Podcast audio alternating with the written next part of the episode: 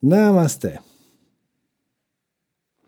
Dobra večer i dobro došli u 75. satsang sa seđom. To nam je eto, mali polujubilarac kao na pet, a i tri četvrtine od sto.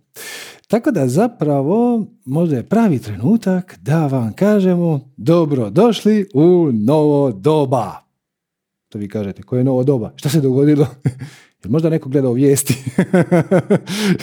Ništa se posebno nije dogodilo, ali istovremeno sve se događa istovremeno. Tako da evo sad dajte mi malo vremena pa ću elaborirati kako to da možemo reći da smo sad već osjetno ušli u novo doba.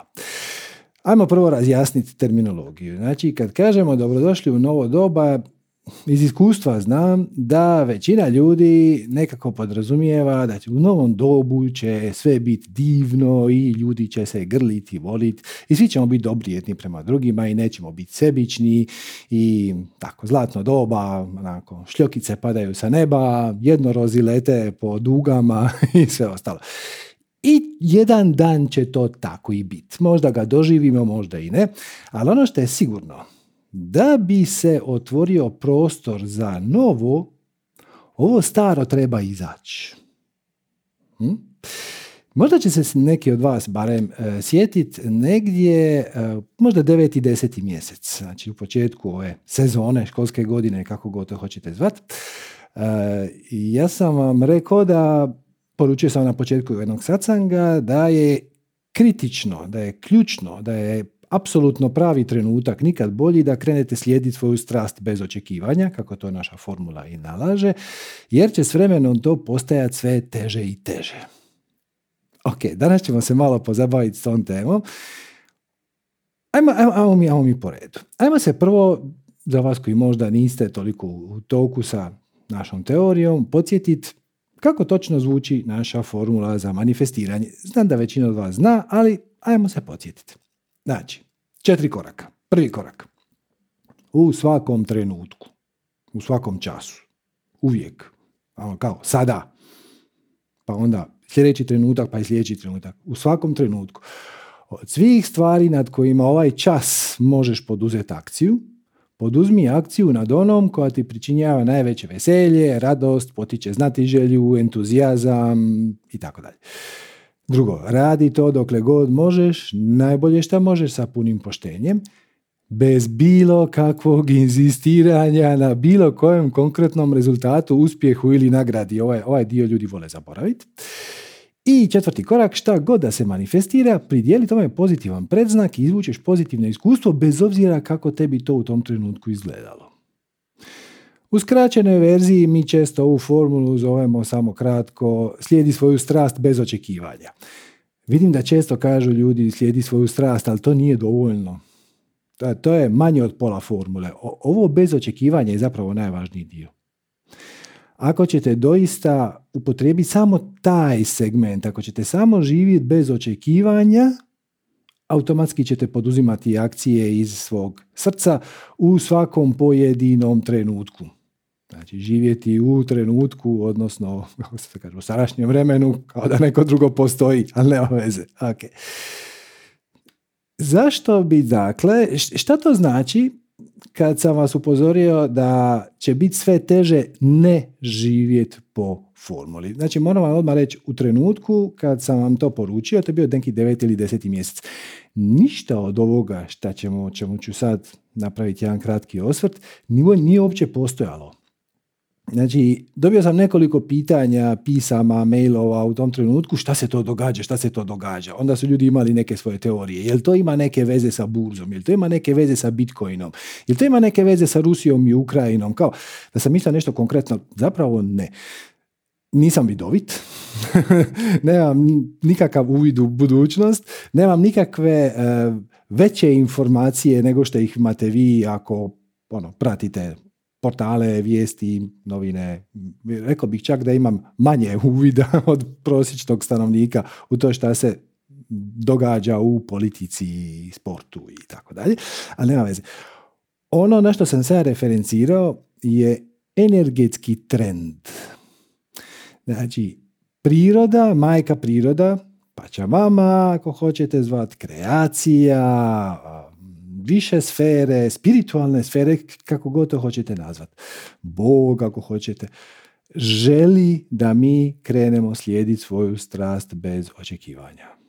Jer to je lijek za sve naše neuroze i šizofrenije kojih ima previše i onda ih projiciramo prema van i onda nam je planeta u rasulu. Postoji jedna dobra šala. Kaže, jedan komičar jednog krajem 80-ih izjavio da se svi pitaju je li Bog muško ili žensko. Ali da on tu nema nikakve dileme. Da je Bog van svake sumnje muško. Jer da nijedna žena ne bi dopustila ovakav rusvaj u svojoj kući. da, ima i tu neke logike. Ali u svakom slučaju, živjeti bez očekivanja i slijediti svoju strast sve više i više postaje neopcionalno. To više nije ono izbor šačice prosvjetljenih, wannabe prosvjetljenih šta god, koji ono, fokusiraju se na svjetlo u životu i drže rođićaste naočare i ne žele gledati ništa oko sebe. Ne, ne, ne, ne, ne, ne, ne, ne, ne, ne ide to tako. Znači, sve više i više će vas svemir ili priroda ili život, kako god to hoćete zvati, usmjeravati da krenete slijediti svoju strast. A da biste to napravili, morate iz života izbaciti ono što vam ne služi pojedinačno i kolektivno. Krenite vi od, pod sebe, za sve od ćemo se snaći, bez očekivanja. Evo šta se dogodilo u zadnja dva, tri mjeseca. se dogodilo, znači sve ovo se dogodilo nakon što sam ja dao tu projekciju da će biti sve teže i teže ne slijediti svoju strast, odnosno bez očekivanja, ne? odnosno da će biti sve teže živjeti prema starim obrazcima koje smo naslijedili od naših roditelja, pa djedova, pa i tako dalje, i tako dalje, unatrag par tisuća godina. Konačno stižemo na poanto. Ovo je samo jedan od bezbroj primjera koji nam se svaki dan nude, ali mi se čini da je bio dovoljno slikovit da možemo ga ovdje malo prokomentirati. Ukratko, negdje pred dva, možda tri mjeseca, jedna informatička firma koja se zove OpenAI, AI je Artificial Intelligence, je napravila komad softvera koji se zove Chat GPT, Chat GPT. Zašto se točno tako zove, nećemo se ulaziti puno u detalje. koji je napravio Rusvaj. Možda ne toliko ako ne pratite informatičke vijesti ili ako niste direktno zainteresirani za ovu temu, nije, znači, istovremeno je i nije odjeknulo. Ali ja ću vam samo ukratko ilustrirati o čemu se radi. Znači, to je web stranica na koju besplatno možete otići. Možete sami to isprobati. Samo upišite u bilo koji Google chat gpt izbacite. Mislim da je url chatgpt.openai.com. Nisam siguran. Google zna. E, tamo samo se prijavite ono, sa svojim akauntom, morate ste e-mail, dakle nešto vrlo jednostavno i onda možete početi četat, znači razmjenjivati poruke sa programom koji se nalazi s druge strane. I sad vi kažete, gle, nije to neki big deal. Već dugo postoje programi koji su, ajmo reći, pametni. Imate programe koji igraju šah, na primjer. I to toliko dobro igraju šah da pobjeđuju i svjetske prvake. Velemajstora zgaze bez, bez greške svjetskog prvaka ponekad pobjede, ponekad ne. Ali to je samo algoritam, to je samo jedan programčić koji je napisan da radi samo tu jednu stvar. Chat GPT je sličan. Znači, to je isto program koji ima inteligentan algoritam koji je onda usrkao jako puno informacija sa interneta, provukao kroz sebe, ali ono što je kod njega zanimljivo je što se s njim priča prirodnim jezikom engleskim. Napisan je na engleskom i koristi englesku bazu, znači morate s njim pričati na engleskim, ali vi mu objasnite što želite i onda on to vama napravi. Na primjer, možete mu reći, napiši mi esej o francuskoj građanskoj revoluciji u 500 znakova, ali stilom novinskim. I onda vam on to napiše na način kako bi to otprilike bilo napisano za novine. Onda možete reći, dobro, a sad mi napiši duplo duži tekst, ali stilom koji bi bio u nekom magazinu. onda ono napravi i to. onda možete reći, možete mu doslovno reći, napiši mi recept za palačinke jezikom Biblije. Nisam probao, ali pretpostavljam da bi ste dobili nešto tipa i oni proliše smjesu po užarenoj ploči i vidješe da bi dobro. dakle, stvar je ludilo. I ne samo da je u stanju pričat, on je u stanju E sad pazite, uzmite ovo, uzmite ovo malo sa navodnicima, davat savjete. To nije kao Google gdje vi upišete pitanje i onda vam Google da popis stranica ili lokacija na internetu gdje on misli da biste mogli naći relevantni odgovor. Znači Google vas usmjeri na nekoga za koga on misli da to zna ispravno. Ovaj vam da odgovor. Možete otići tamo pitati napiši mi, sam, daj mi formulu u Excelu s kojom ću zbrojiti prvu i treću kolonu. I on vam da formulu u Excelu sa, sa tekstom. Ono, ako si u Excelu uh, i želiš brojiti prvu i treću kolonu, pri čemu je prva, na primjer, A, a druga je B ili C, formula će biti ta i ta. Hm. Daje vam odgovore. Uh, I kako su ljudi navalili to testirati, on je sve pametniji i pametniji jer sa svakim i sa svakom interakcijom njegov taj language model koji odgovara postaje malo napredniji, malo, malo pametniji. Poslije ostavit ćemo ovdje samo malo fusnotu, ovo nije prava umjetna inteligencija, ali ajmo sad zanemariti to čas. Znači, ajmo se fokusirati na ovo što imamo. Nije to sve. Znači, sad su programeri diljem svijeta navalili i možete doći, evo jutro sam čitao čovjeka koji je otišao na ChatGPT i rekao mu je napiši mi WordPress plugin. Znači, WordPress vam je platforma, odnosno program s kojim više manje danas većina web stranica svoj sadržaj nekako servira. Okay. Znači više manje kad odete na bilo koju web stranicu, s druge strane, pogotovo ako je manja, s druge strane će vam odgovoriti e, WordPress, to je platforma. I sad, ta uh, platforma je komad programskog koda koji vi možete nadograđivati. Možete mu stavljati na primjer, svaki put kad se prijavite na neku radionicu na stranicama manifestiranje.com, to je dodatak za WordPress, mi koristimo Joomla, ali nema veze, zadatak za WordPress koji zabilježi mail adresu, pošalje vam predefinirani odgovor sa linkom, e, zabilježi vas unutra, eventualno provjeri da li je to plaćeno, odnosno donirano i tako.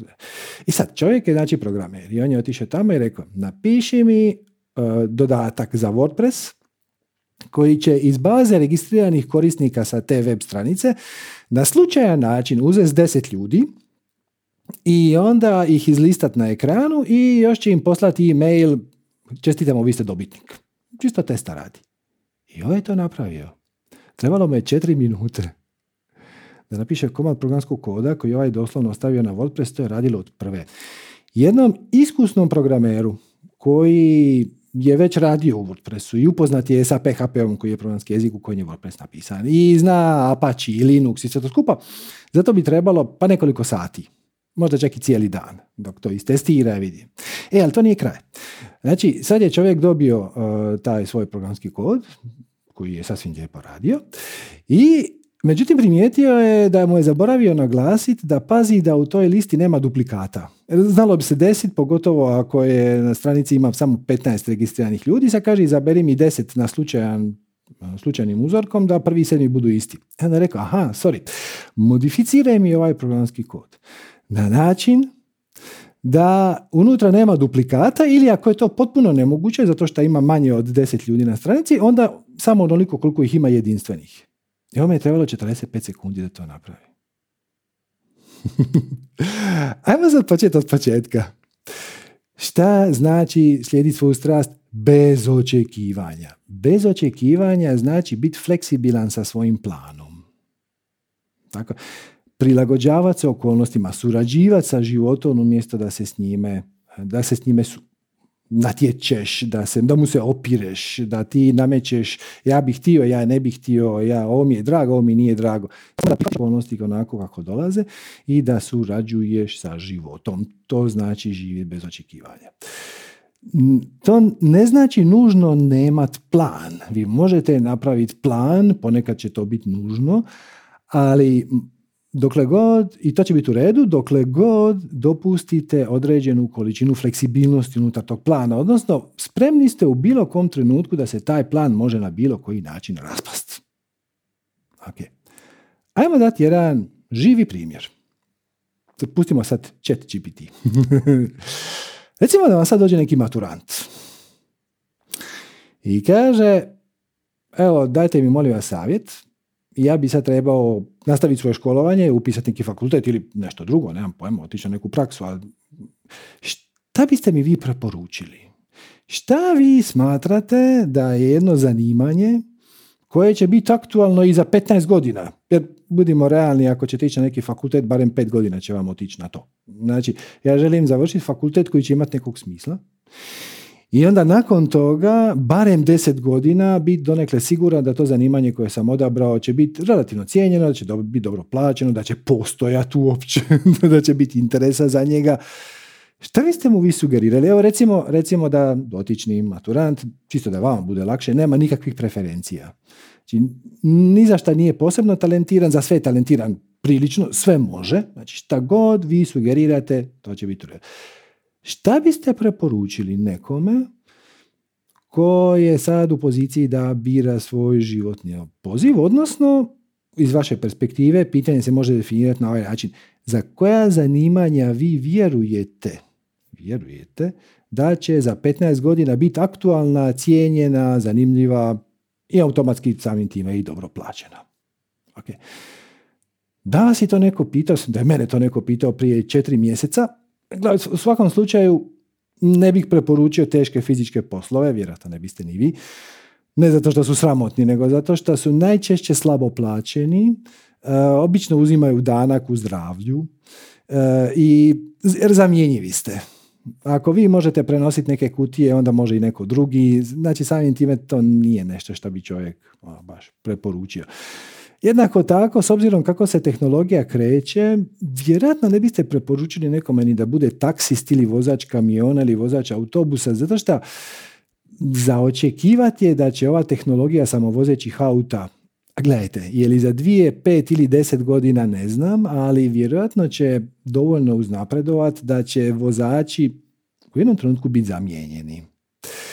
Ne samo zato što je to jeftinije i efikasnije korporacijama koje onda ne moraju plaćati radnike, a i ti radnici ne traže ni slobodne dane, ni godišnje odmore, nego robot može voziti cijelu noć. bez, bez da ikad uđe u štrajk, dokle god ga hranite strujom. Nego jednostavno to bi zanimanje moglo nestati. Jer roboti jednom kad počnu voziti kako kako bi roboti mogli i hoće, su zapravo puno bolji vozači od nas. Čovjek ne može voziti 24 sata u komadu, umoriš se, popustiti pažnja, nisi tako dobar kad voziš na snijegu, nisi tako dobar kad voziš na kiši, sve skupa. Znači, bit vozač nije nešto što bi preporučio. Šta bi preporučio? Pa kad povučeš crtu, vjerojatno neko zanimanje koje zahtjeva kreativnost i koje zahtjeva neko znanje. Drugim riječima, stručnjaci i umjetnici. Tako? Možemo se tu složiti. Mislim, vjerojatno ima još poneko, ali sa stručnjacima i umjetnicima reklo bi se da ne može čovjek fulat. Tako bi vam ja odgovorio prije četiri mjeseca. Sad više nisam siguran. Evo, ja ću vam sad pročitat listu koju je napravio Business Insider, to je relativno cijenjeni e, poslovni portal, a oni su to dijelom preuzeli od Forbesa koji je izuzetno cijenjeni poslovni časopis. Oni su napravili e, popis zanimanja koji u ovom novom kontekstu, zahvaljujući chat GPT-u i svim ostalim oblicima umjetne inteligencije koji sad dolaze, ali ajmo to ostaviti samo za pet minuta, koji su na neki način ugroženi.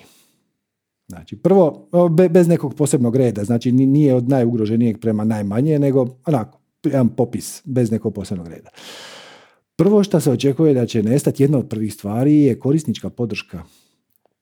Vi, vama ne radi kartica. Gurnuli ste svoju kreditnu karticu u bankomat i on kaže ne, neispravan pin. Evo, I zablokira vam pin. I vi ćete nazvati banku.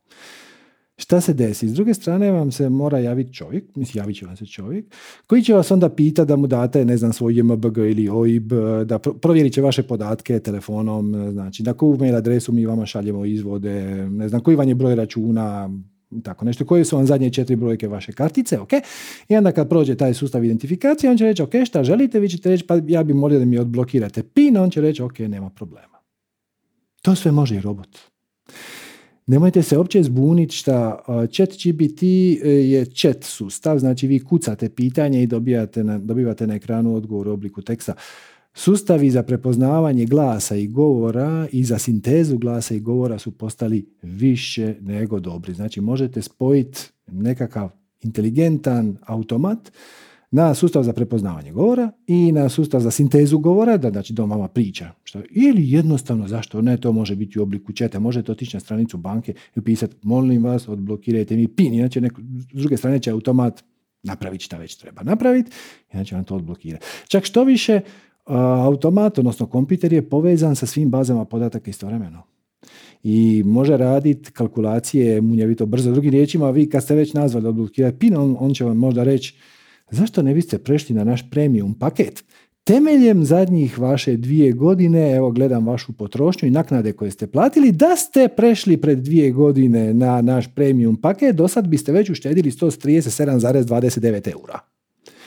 Dakle, korisnička podrška će samo otići. Odnosno, ljudi koji se javljaju na govorne automate u bankama, u telekom operaterima, u osiguranjima, samo je pitanje trenutka kad će nestati. Dalje, svi službenici, svi koji zaprimaju neke dokumente, neke papire, eh, koji nemaju nužno eh, moć odluke, znači, na primjer, ićete u banku digniti kredit i vi ćete dobiti nekog službenika ili osobnog bankara ili šta već, koji će onda reći morate mi donijeti to, to, to, ne znam, izvod iz matične knjige rođenih, morate mi donijeti zadnji platni list i to sve skupa. Znači prikupiti te sve dokumente i onda će ih odnijeti e, na obično neku komisiju koja će onda procijeniti da li će s vama taj kredit biti odobren ili ne. Svo to zapremanje papira će samo otići. Dalje, marketinški i tržišni analitičari i konzultanti toga ima jako puno. To su vam ljudi koji optimiraju kampanje, koji planiraju kampanje za oglašavanje, ljudi koji procjenjuju da li bi trebalo, da li bi se povećala prodaja kad bi napravili veće pakiranje proizvoda, manje pakiranje proizvoda, da li treba neki novi dizajn. Svi, svi koji se uključeni u bilo kakav oblik poslovnih procesa, to samo sve treba biti, sve može biti zamijenjeno puno efikasnije. Ovdje ne pričamo samo o tome da robot ne traži slobodan dan, da radi 24 sata dnevno, ehm, ne ide na godišnji odmor, nema bolovanje, nema porodiljno, nikad ne ide u štrajk i tako dalje i ne traži dužu pauzu za ručak i pauzu za kavu, nego dobit ćete kvalitetni, kvalitetnijeg djelatnika u obliku robota nego što ga radi čovjek. Dalje, brokeri, znači svi koji su na burzi, to će samo otići. Već neko vrijeme uh, je na burzama vrlo interesantno pisati programe, algoritme koji onda kupuju, prodaju dionice. Pošto to su u stanju napraviti daleko brže nego što je to čovjek u stanju napraviti, oni su u stanju zaraditi na vrlo, vrlo malim promjenama cijene. Znači, kupit će dionicu za 135, a prodat će za 135,2. Ne mora čekati da puno otiđe. Što više, ta, to zanimanje već toliko, recimo u New Yorku, otišlo daleko, da firme koje se bave e, sa tim trgovanjem elektronskim, koji pišu programe, koji kupuju i prodaju, da bi bili brži od konkurencije, da bi njihov softver brže procesirao naredbu, oni, se, oni svoje sistem sale, odnosno svoje kompitere sele što je moguće bliže burzi. Sad, pazite ovo, odlučuje, znači nije zanemarivo, odnosno bitno je brzina svjetlosti. znači, jer kompiter koji je udaljen 10 km od e, burze i kompjuter koji je udaljen 100 km od burze, razlika brzini svjetlosti odlučuje hoće li ta informacija kupili prodaje doći jednu nanosekundu prije ili kasnije, pa to je bitno. Samim time, brokeri koji na koje smo se do sad jako oslanjali, jer oni moraju procijeniti hoće li to sad, ova vijest koja se sad pojavila, kako će utjecati cijenu dionica. Mi će to samo napraviti puno bolje i puno brže. Knjigovođe. Knjigovođe su na udaru totalno nije posve neočekivano, zato što knjigovodstvo je bazirano na čvrstom setu pravila. U principu nema toliko fleksibilnosti, mislim ima, ima i kreativnosti i fleksibilnosti, ali ne toliko. Čak što više u poslovnim krugovima eh, kad se kaže eh, imam kreativnog knjigovođu, to je obično mig da nešto muljam. Ne želite da vam knjigovođa bude kreativan, želite da se drži svih zakonskih propisa koji se naravno stalno mijenjaju i zato mi obično koji se bavimo bilo kom vrstom poslovanja rado angažiramo profesionalce zato što nemamo vremena ni interesa ni volje ni resursa pratiti sve promjene. Za robot to nije nikakav problem. Za kompjuter to nikakav problem. Ali i općenito u financijama, znači Knjigovođe su početak, ali jednako tako i revizori, i bankari, i osiguravatelji, i konzultanti, i analitičari, e, poslovni, financijski, ovakvi i onakvi, osobni savjetnici, kako ćete reprogramirati svoj kredit, e, gdje vam gdje plaćate previše, gdje plaćate previše, to sve može biti zamijenjeno sa jednim inteligentnim robotom. Informatička zanimanja, već smo pričali o tome da je ovaj sposoban napisati programski kod, ali ne samo programeri, nego i sistemski administratori, podatkovni analitičari, security eksperti, svi koji održavaju bilo koje firewallove, lokalne mreže i tako dalje. Mediji, u mediji su se raspali od muke kad su ovo vidjeli. Znači, svi časopisi um, su pointirali, ono doslovno možete napi- reći, napiši mi osvrt na chat GPT kako bi to napravio Srđan Roje. I ona koja ima mene u bazi, vjerojatno mene nema jer ne pričam na engleskom jeziku, ali da pričam na engleskom jeziku bi vjerojatno imao mene u bazi, analizirao bi moj stil i napravio bi u mom stilu. vi ako ste novinar, vi možete napisati napravi mi osmrt na potres u Turskoj na način kako bi to napravio ili ja ili bilo ko drugi ili neki slavni novinar. Svačete, ovaj imitira stil i to zapanjujućom, zapanjujućom preciznošću. Znači, kad kaže mediji, mislim i na novinare, ali na izradu sadržaja bilo koje vrste. Novinama imate puno sadržaja koji nije nužno vijest, može biti malo neki osvrt tipa ili nekako generalni savjet, znate, ono, e, dolazi proljeće, prošetajte se malo po prirodi. Ok, napiši mi jedan tekst o potrebi bi odlaska u prirodu na način kako bi to napravio časopis taj i taj ili novinar taj i taj u 500 znakova. Jednako tako i oglašavanje. Praćenje kampanja, šta ide, šta ne ide, usmjeravanje budžeta, izrada sadržaja. Jer sad vi kažete, ok, sve su ovo stručnjaci, znači umjetnici su sigurni. Nisu. Ja ću vam sad pokazati nekoliko umjetničkih slika koje je napravila umjetna inteligencija. I nemojte mi vjerovati. Otiđite na Google i napišite AI, to vam je jedna riječ kao artificial intelligence, razmak generated, razmak art. Znači, umjetnost koju je kreirala umjetna inteligencija. I sad vi mislite da će to biti nekakva ono crtice i točkice, znaš ono, čovječuljak sa dva oka kao dvije točke. Ne, to vam izgleda ovako. I ja sad ne znam da li vi to vidite na svojim ekranima. Ovaj, svakako vi koji ovo slušate preko podcasta, otiđite na Google, napišite AI generated art. To, to evo, ja sam, ja sam, ovo je prvih deset koji su mi izletili. Kao što vidite, ovdje nema nikak, ne, ne možete na nikakvi način prepoznati da ovo nije radio čovjek. Pogledajte ovo, ova ima nekakav zen štih. Pazite, ovo, ova je dobila nagradu, znači e, izazvala je veliki skandal, zato što natjecanje je bilo za najbolju fantazi ilustraciju. I jedan čovjek je lijepo poslao ovo i osvojio je nagradu. I onda su ga pitali, o bravo, bravo, od kad se vi bavite slikanjem? kaže, ja ne slikam, to je napravio robot. umjetna inteligencija. I na sto muka, da li je on zaslužuje nagradu ili ne. Ko ima pravo na autorska prava? Još jedno zanimljivo pitanje. Ajmo dalje, pazite ovo. Po sliči na Salvadora Dalija. I evo, za kraj, evo, jedan portret nekakve. Neki...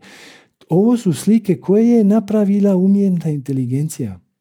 Znači, jednako tako, znači, svi slikari više manje ne, svi mi maštamo o tome, ako ste slikar, maštate o tome da ćete jedan dan biti Picasso i da će vaša slika visiti u Louvru i da će se vaše sljedeće djelo prodati za 6 milijuna dolara.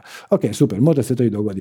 Ali većina slikara i dizajnera živi od grafičkog dizajna, živi od ilustracija, živi od toga što nacrte ponekad neku naslovnicu za neki časopis, uh, od dizajniranja jumbo plakata i tako dalje.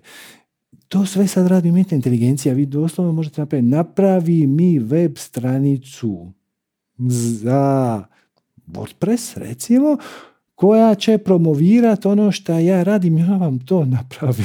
Zastrašujuće, izvrsno je. Gdje smo stari? Kod medija, grafičkih dizajna, ilustratora. Pazite ovo. Pravnici i odvjetnici. Pogotovo u anglosaksonskom području, Engleska Amerika, zato što oni imaju pravosuđe koje je bazirano na presedanima.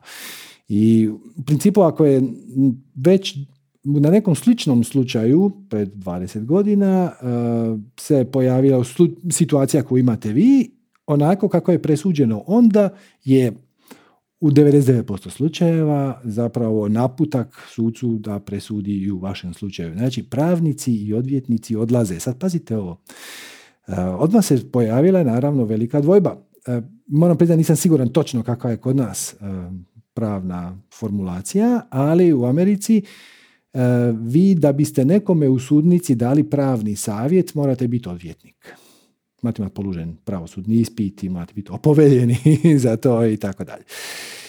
I samim time neko je predložio, haha, zašto ja ne bih stavio slušalice u uši i šta sudac priča, šta priča protivnički odvjetnik, to će umjetna inteligencija žvakati i onda će mi uho pričat šta ja moram odgovoriti. E, to je zabranjeno, zato što umjetna inteligencija nije položila pravosudni ispit. A onda su prvo šofore radi dali umjetnoj inteligenciji pravosudni ispit i onda ga ona položila. Ali dobro, to, to je još ne rješava stvar. Onda je neko pažljivo pročitao taj zakon američki i ispostavilo se da je to točno, ali vaš odvjetnik može sjediti u svom uredu tisuću kilometara dalje i slušat vaš predmet i uh, dobivat upute od umjetne inteligencije šta bi umjetna inteligencija odgovorila da on samo kaže da, da, da. Čim je on verificirao, na neki način on je poslao tu uputu, iako ona je došla od umjetne inteligencije, jer zapravo slično je kao da je konzultirao knjigu. Mogu je odvjetnik konzultirati knjigu i onda pročitati šta već treba. I onda od riječi do riječi to sugerirati klijentu, to je legalno. Okay. Zašto ne je bilo legalno da mu sugerira kompjuter? Znači, ovo neće se dogoditi sutra, ali je na putu. Učitelji Možda ne za malu djecu, možda ne za prva četiri osnovne, možda ne ni za osnovnu školu, ali umjetna inteligencija je puno strpljivija, puno je pažljivija, puno ima čvršće živce, e, ima pristup puno većem fondu znanja i možete mu doslovno reći e, ovo predavanje želim da održiš u stilu Noama Čomskog. Ako hoćeš, i to će se doista i dogoditi. Čak i doktori, kad ćemo mi doći kod doktora da nas sa druge strane sačeka monitor umjesto čovjeka, to ćemo vidjeti. Ali s druge strane da doktor može se konzultirati, da mu umjetna inteligencija može, može nešto sugerirati, a pogotovo ako tu umjetnu inteligenciju spojite recimo na jednu robotsku ruku, imate kirurga, koji je puno precizniji od, znate, ljudima se tresu ruke, pa malo si jedan dan si umoran, pa si malo slabo spavao, pa ti nešto pobjegne, ovdje nema greške. Malo koje zanimanje je zapravo sigurno. Možemo reći da su za sada komičari sigurni, jer umjetnu inteligenciju još nismo naučili e, šta je duhovito, šta nije, šta je smiješno, jer zapravo ni sami ne znamo. ne znamo to objasniti riječima. Jednostavno, kad je nešto smiješno, onda se nasmiješ, ne možeš objasniti zašto ti je to bilo smiješno. I rekli biste da su i glazbenici e, sigurni? Jesu, jesu u smislu novih kreativnih glazbenih dijela, tu još umjetna inteligencija kaska, ali opet većina glazbenika ne živi od toga da napravi hit pjesmu. Da, ok. Nego živi od toga da napravi pozadinsku glazbu za neki film, ono, ono atmosferu, ono, ili svira u nekom orkestru. To sve može raditi umjetna inteligencija to, kažem, ovo ćemo malo pričekati. Pričekat ćemo i na glazbenici, glazbenike i na komičare i definitivno ćemo pričekati dok eh, umjetna inteligencija ne smisli novi pravac kao što je, ne znam, Picasso izmislio kubizam, donese nešto zbilja novo i kreativno, ali 99% umjetničkih dijela zapravo od kojih umjetnici žive su kreativni na drugi način. To su dizajni za web stranice, dizajni za časopise, grafički dizajn za plakate, za novine, ilustracije, slike. To sve umjetna inteligencija radi bez greške i radi sve bolje i bolje. Pri čemu, evo sad samo da adresiramo ovu fusnotu, ovo još nije prava umjetna inteligencija. Jer, ajmo, ajmo sad tu malo, malo zastati, jer bit će nam bitno za dalje. Za početak, ne postoji umjetna inteligencija. Postoji samo jedna inteligencija u svemiru koju ti onda kanaliziraš, znači fokusiraš kroz određeni uređaj. U našem tijelu taj uređaj je bio, biologije, biološki je, kako ćemo to nazvat, e, molekularni je i zove se mozak. Mozak ne generira inteligenciju, mozak je prijemnik za inteligenciju. I kako ti podižeš istovremeno i kompleksno svog uma i e, podižeš mu efikasnost, efikasnost mu podižeš tako što podigneš ovu vibraciju, ti si u stanju percipirati više od inteligencije. E sad, umjetna inteligencija kao stroj koji će stvarno zaslužiti taj naziv umjetna inteligencija, iz perspektive kreacije tu ništa nije umjetno. To što je čovjek napravio uređaj koji nije baziran na ugljiku, vodiku, kisiku i to, nego je baziran na siliciju ili čemu već, gali, arsenidu, nije uopće bitno. To iz perspektive kreacije ne mijenja ništa. Sve je to prirodno. Znači ovo. Da li je stablo priroda? Da li je dio prirode? Je, naravno. Da li je ptica priroda? Naravno da je. Da li je ptičje gnjezdo priroda? Pa je. Iako ptičje gnjezdo nije nastalo iz DNK ni stabla ni ptice. Ptičje gnjezdo je napravila ptica da bi u njemu mogla razviti svoju obitelj. Okay. Znači nešto što je neko biće koje je dio prirode napravilo za svoje potrebe, želje, šta god, je također dio prirode.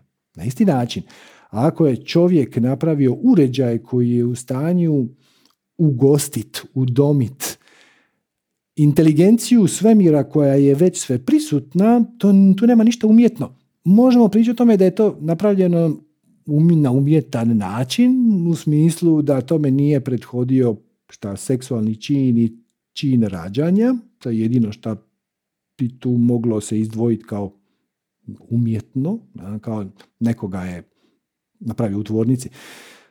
Iz perspektive kreacije to ne mijenja ništa. Ništa ne mijenja. Sve je to priroda. E sad, prava umjetna inteligencija, ako ćemo je uopće tako zvati, će biti kad mi napravimo stroj koji je dovoljno kompleksan da može u sebe primit, udomit i koristiti, odnosno spojiti se na univerzalnu inteligenciju svemira koja već postoji. Jedan veliki fizičar je 50. godina rekao postoji samo jedan um u svemiru. Odnosno, konkretno je rekao, ukupan broj umova u svemiru je jedan. Svi smo mi ostali samo prijemnici, odnosno korisnici univerzalne inteligencije. Jedan dan ćemo napraviti uređaj i taj dan nije daleko. Koji će biti dovoljno kompleksan da primi dio univerzalne inteligencije i njegovo prvo pitanje će biti tko sam ja? drugo pitanje će biti, a tko si ti? e, to će biti pravo umjetna inteligencija. Usput budi rečeno, Google tvrdi, ne treba vam uopće reći da je ovaj izum chat GBT robota napravio rusvaj u informacijskom svijetu. Da? Google je time direktno pogođen zato što njihov poslovni model je baziran na tome da vi otkucate neki upiti da vam on sugerira stranice koje vjerojatno imaju relevantno rješenje, odnosno odgovor koji vi tražite. Ovo je još korak dalje. I Google se iskreno se prepao da će im ovo uništiti tražilicu, odnosno oglase koji se tamo događaju, što je njima preko 90% prihoda. Naravno, oni već rade na umjetnoj inteligenciji neko vrijeme i ovo ih je sad malo požurilo da i sami izađu. Oni tvrde da je njihova umjetna inteligencija koju će predstaviti za, ne znam, mjesec, dva, tri, šest, vidjet ćemo, ali uskoro, da je sentient. Sentient bi trebalo značiti svjesna sama sebe. Vidjet ćemo. Možda i chat GPT, samo nam to nisu rekli. Možda i on iza se pita, drži u sebi velika pitanja o porijeklu svijeta, svemira i svega ostalog. Je li vas ovo prepalo? Je li vam ovo izazvalo paniku? Ako je, niste pažljivo pročitali formulu. Osim što u svakom trenutku slijeva slijedi svoju strast bez očekivanja, kaže četvrti korak, šta god da se manifestira. Pridijeli tome pozitivan predznak i dobit ćeš pozitivno iskustvo. Nemojte se uloviti, ja sam knjigovođa, moj život je gotov, za deset godina više mi niko neće trebati. Treba ćete, možda ne nužno na mjestu knjigovođe, ali to je ok, dokle god u svakom trenutku poduzimaš akciju nad onim šta ti je najveće veselje, navođen si od strane kreacije same, ne možeš fulat. Svaćate šta se događa, znači ja sam vam najavio neki 9. 10. mjesec, ne sjećam se točno, bit će sve teže i teže ne živit po formuli. Ljudi koji su na bilo kojem dijelu ove liste, možda ste revizor, možda ste knjigovođa, možda ste umjetnik, slikar, možda ste novinar, možda, ste, možda se bavite planiranjem medijskih kampanja, šta god od svega toga što smo spomenuli. Možda će doista umjetna inteligencija zamijeniti vas na poslu. Umjesto da vas lovi panika, recite kako uzbudljivo. Je to stvarno vaša najveća strast? Ako je, nemate straha. Sinhroniciteti će vas usmjeravati. Možda za deset godina nećete se baviti time čime se sad bavite. Bavit ćete se nečim još uzbudljivijim. Svaćate, nema panike, nema. pustite da sva ova zanimanja koja smo pročitali, ako vam nisu najveća strast, samo ih otpustite. Pazite, ovo se ništa neće dogoditi sutra. Ja sam sad rekao ono, korisnička podrška te će otići. Neće sutra. Neće ni za tri godine. Možemo sad pričati hoće li za pet ili za petnaest. Bliže je pet, ali potpuno je sve jedno. Jer vam stvarno najveća strast sjediti na telefonu i javljati se na upite klijenata ili još gore sjediti na telefonu i utjerivati dugove za neku firmu za naplatu potraživanja. Ako vam je to stvarno najveća strast, uživajte i bud, imajte vjere u kreaciju. To je ono o čemu mi cijelo vrijeme pričamo, imaj vjere u kreaciju. Imaš povjerenje u sinhronicitete, a priori, ne a posteriori. A posteriori, ja, mi se jučer fino dogodilo, ja pomislim na mu prijateljicu Ivanu koja meni nazvala pet godina, ona me nazvala kakav krasan sinhronicitet. Ok, super, divno. Sad si se uvjerio da sinhroniciteti rade.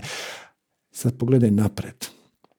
Šta te najviše uzbuđuje, šta te najviše veseli, čime bi, šta te napaljuje, prema čemu osjećaš entuzijazam i onda se počni baviti time, čak i ako je na ovoj listi pusti um.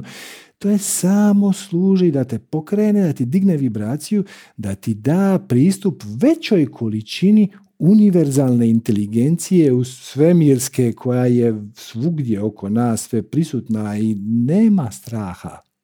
Nema greške. Ali ako ćete se ko pijan plota držati svojih starih obrazaca i reći ono, znaš šta, ja sam pet godina studirao i onda još dvije godine ovo da bi ja postao ovo i ja sad odbijam slijediti svoje strasti i jednostavno želim da mi se plati moje znanje koje sam ja mukotrpno sticao. A good luck with that. Mislim, ok, možeš. Mi to će neko vrijeme raditi. Onda će biti sve teže i teže i teže i teže i u jednom trenutku više nećeš moći. Govorim vam ovo da se na vrijeme pripremite. Vaše zanimanje, koje god da jest, ja sad mogu nagađati čime se vi bavite, ali postoji razumna šansa da će u neko skorije vrijeme, skorije kao pet godina, deset godina, ne skorije kao sutra, ali skorije kao i te kako ćete to doživjeti, će se transformirati.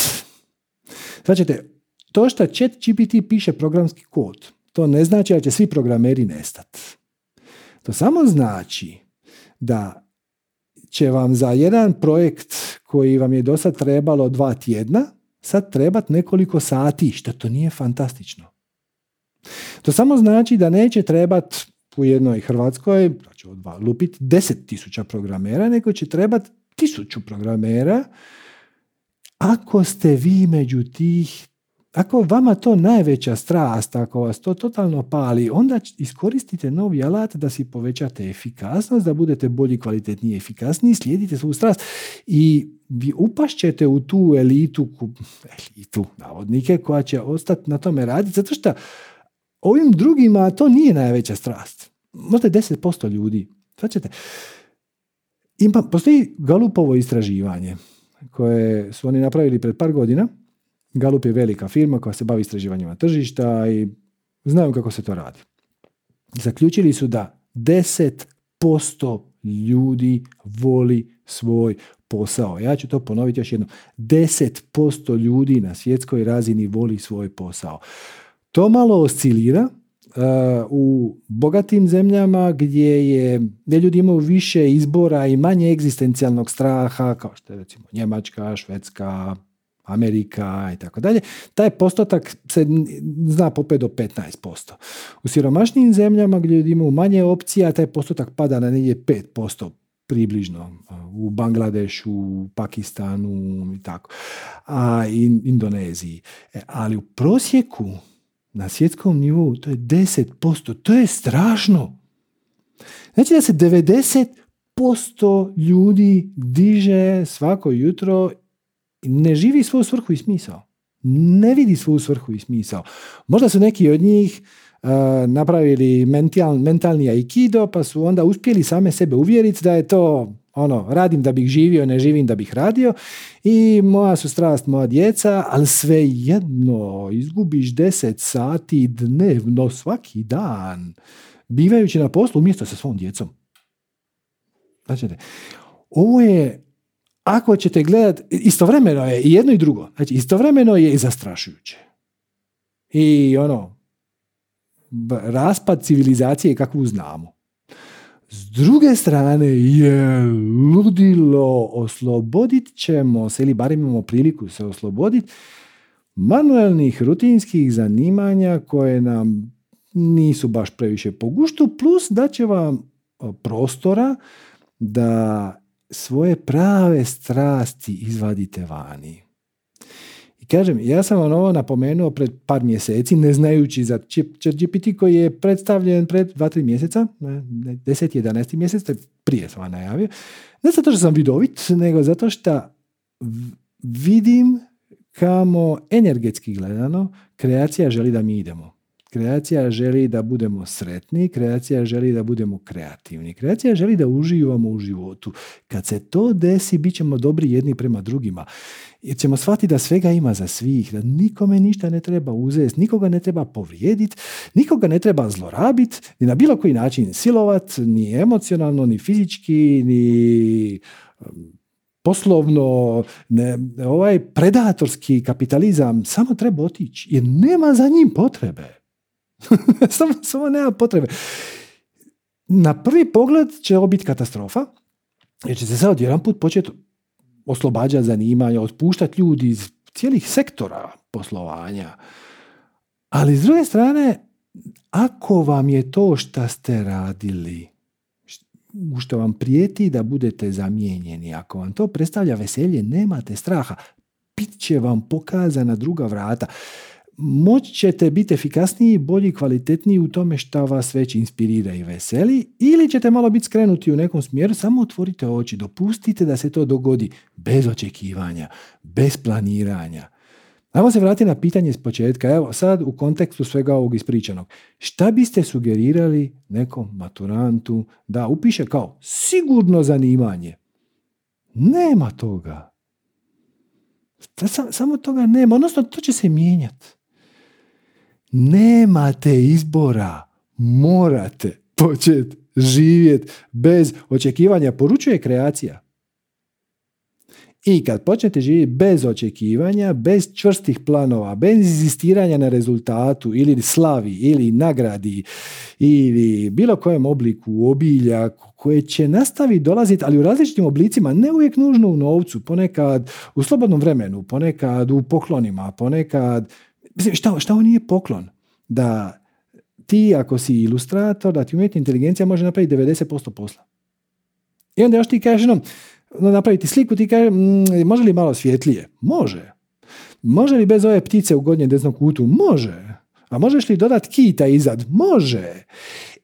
E, to, to, to integrirat je uzbudljivo. Ako vam to budi, nemate straha. Ali s druge strane, ako se ko pijan plota držite za nešto što vam je poznato i ono, znaš šta, ima još 15 godina do penzije, to ti prođe za čas. Ma fraga ti prođe, zašto ti šta je 15 godina? po životu. ne, ajde, počnite se fokusirati na ono što vas doista veseli i surađivati sa novim tehnologijama, sa novim idejama, sa kreativnim stvarima. Počnite izražavati svoju kreativnost jer će biti sve teže i teže živjeti sa očekivanjima, odnosno napraviti čvrsti plan, fokusirati se negdje, ono, pogled fokusirati negdje u daljinu i onda točno pratiti kako moraš doći do tamo točno određenim putem. Tako da eto, a, ako vas je cijela ova priča inspirirala, ovo je vjerojatno vrh ledenog brijega. Ja ne znam šta će se dalje dogoditi. Isto kao što nisam znao pre šest mjeseci će se dogoditi sad. Ali ovaj proces neće stati. Postajat će sve luđe i luđe i luđe doće nove tehnologije na svim poljima. I energije, i stanovanja, i putovanja, i transporta, i to umjetne inteligencije, i Dolazit će razne krize zato što se razni ljudi neće biti u stanju ili se neće htjet pomiriti sa time. Samo pustite, samo fokusirajte se na svoj put, na svoje strasti, na svoja veselja bez očekivanja. I da, bit će to uzbudljivo putovanje, šta ne jamčim da to neće biti putovanje u obliku autoputa gdje ti uđeš u svoj auto, namjestiš cruise kontrol na 130 i onako lagano vrziš vola. Znači više biti jedna brsko-planinska utrka. Biće onako e, oštrih zavoja i iznenađujućih e, situacija, ali nije li to uzbudljivo?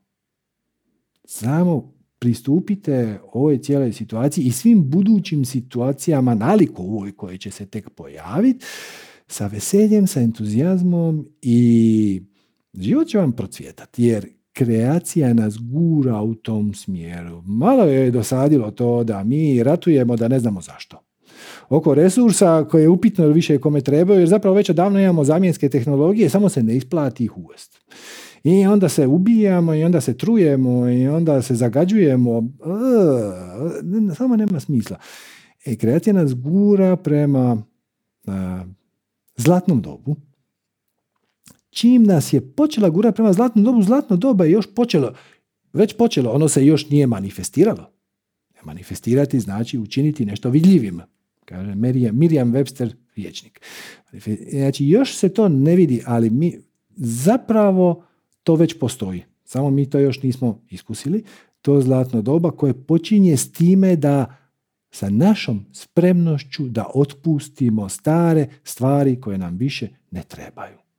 I da si oslobodimo resurse za novo, uzbudljivo i neočekivano. Ok?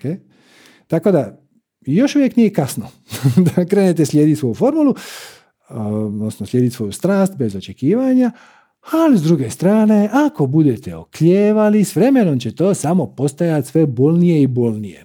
Mislim, zapravo izbora nemate.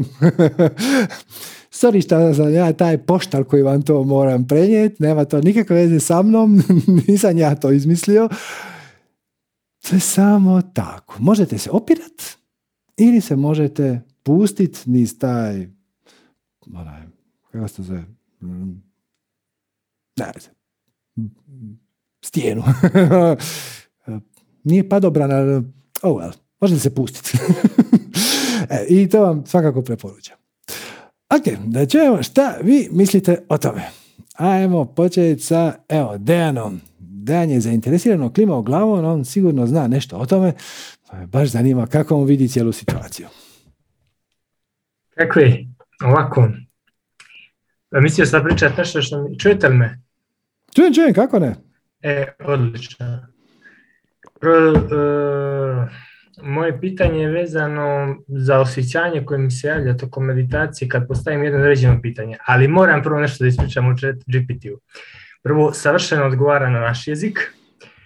E, drugo, on ima sad ono podatke, ne znam, do 2020. tako nešto i treba da izađe trojka. Google je već uložio baš u OpenAI ne znam koliko milijardi i tako dalje, tako da je to sve super, ali realno na OpenAI, na cijeli taj AI sistem treba gledati kao na pojavu samog motora, moje neko mišljenje. Uh, ono, motora, znači nisu drvosječe stale kad su se pojavile motorne pile. Neće dizajneri nestati kad se pojavi AI, nego će samo početi koristiti druga alate, neće knjigovođe nestati, nego ono, njima će biti lakše i to je to. A I treba će ih manje. Ono, manje će ih treba definitivno. mm Dobro, ovako. E, radim Headspace već duži period, no ajmo reći sigurno tri mjeseca konstantno. E sad, imam, e, tren, e, to je onaj kao vrsta meditacije, ne znam si ču upoznat. To je uglavnom vođena meditacija, međutim radi se generalno meditacija na disanje, znači ono, pusti on tebe prvih, ne znam, minut, dva te vodi da se ti opustiš i to fokusiraš na tijelo, pozicije, dodira i to i onda ti kao ideno ide disanje i vodiš, budeš sam u tišini. E sad je mhm. počelo da se kao postavi jedno pitanje, ono valjda podsvijesti ili što treba da odgovori i da je pitanje koji ili što ti najviše nedostaje u životu. E, to jeste koji ili što ti najviše nedostaje da nije trenutno tu. I prvih dva, tri dana, ok, javljala su mi se, ne znam, ono, imena nekih osoba i to stvarno i, i recimo potrefi se, ne znam, javi mi se jednom me babe, poslije popodne me mama zove, umrla prije, ne znam, dvije godine, tako nešto, baba, mama zove, kaže tokom dana, ej, danas sam se baš čula s ovim čovjekom, završit će taj spomenik napokon i to, sve je to ok. Međutim, zadnja tri dana počinje mi sa lijeve strane, odavde, da se javlja trnjenje, ali tek znači u sekundu kad postavim to pitanje, počinje trnjenje. I to obuhvata ruku i dole ka nozi. To je bilo zadnja dva dana. Danas, treći dan, sam ostao duže dosta u meditaciji i prešlo mi je od tog dijela, znači kao, ne znam, kao prvo je krenulo od momenta da je tu glina, lopta, ovo ono nešto pritisnuto, ostao sam samo fokusiran to ono u tišini i krenulo je, raširilo se bukvalno preko, preko cijelog tijela. Nakon pitanja koji ili što mi najviše nedostaje u životu, neka smjernica, nešto. Kako, kako točno ide ta meditacija? Šta, radiš? Znači prvo dišeš, a onda stojiš u tišini. Kako se diše? Ne, ne, ne, ne. Znači, e, u principu e, to je ono, ona je podijeljena po, po sekcijama i sad je ta kao neka mind sekcija i e, u principu svaka meditacija je otprilike dosta slična. Počinje kao, ok, odradite, pa prvo on da nekih minut, recimo neke opšte dnevne poruke, ajmo tako reći, kao pozitive i to.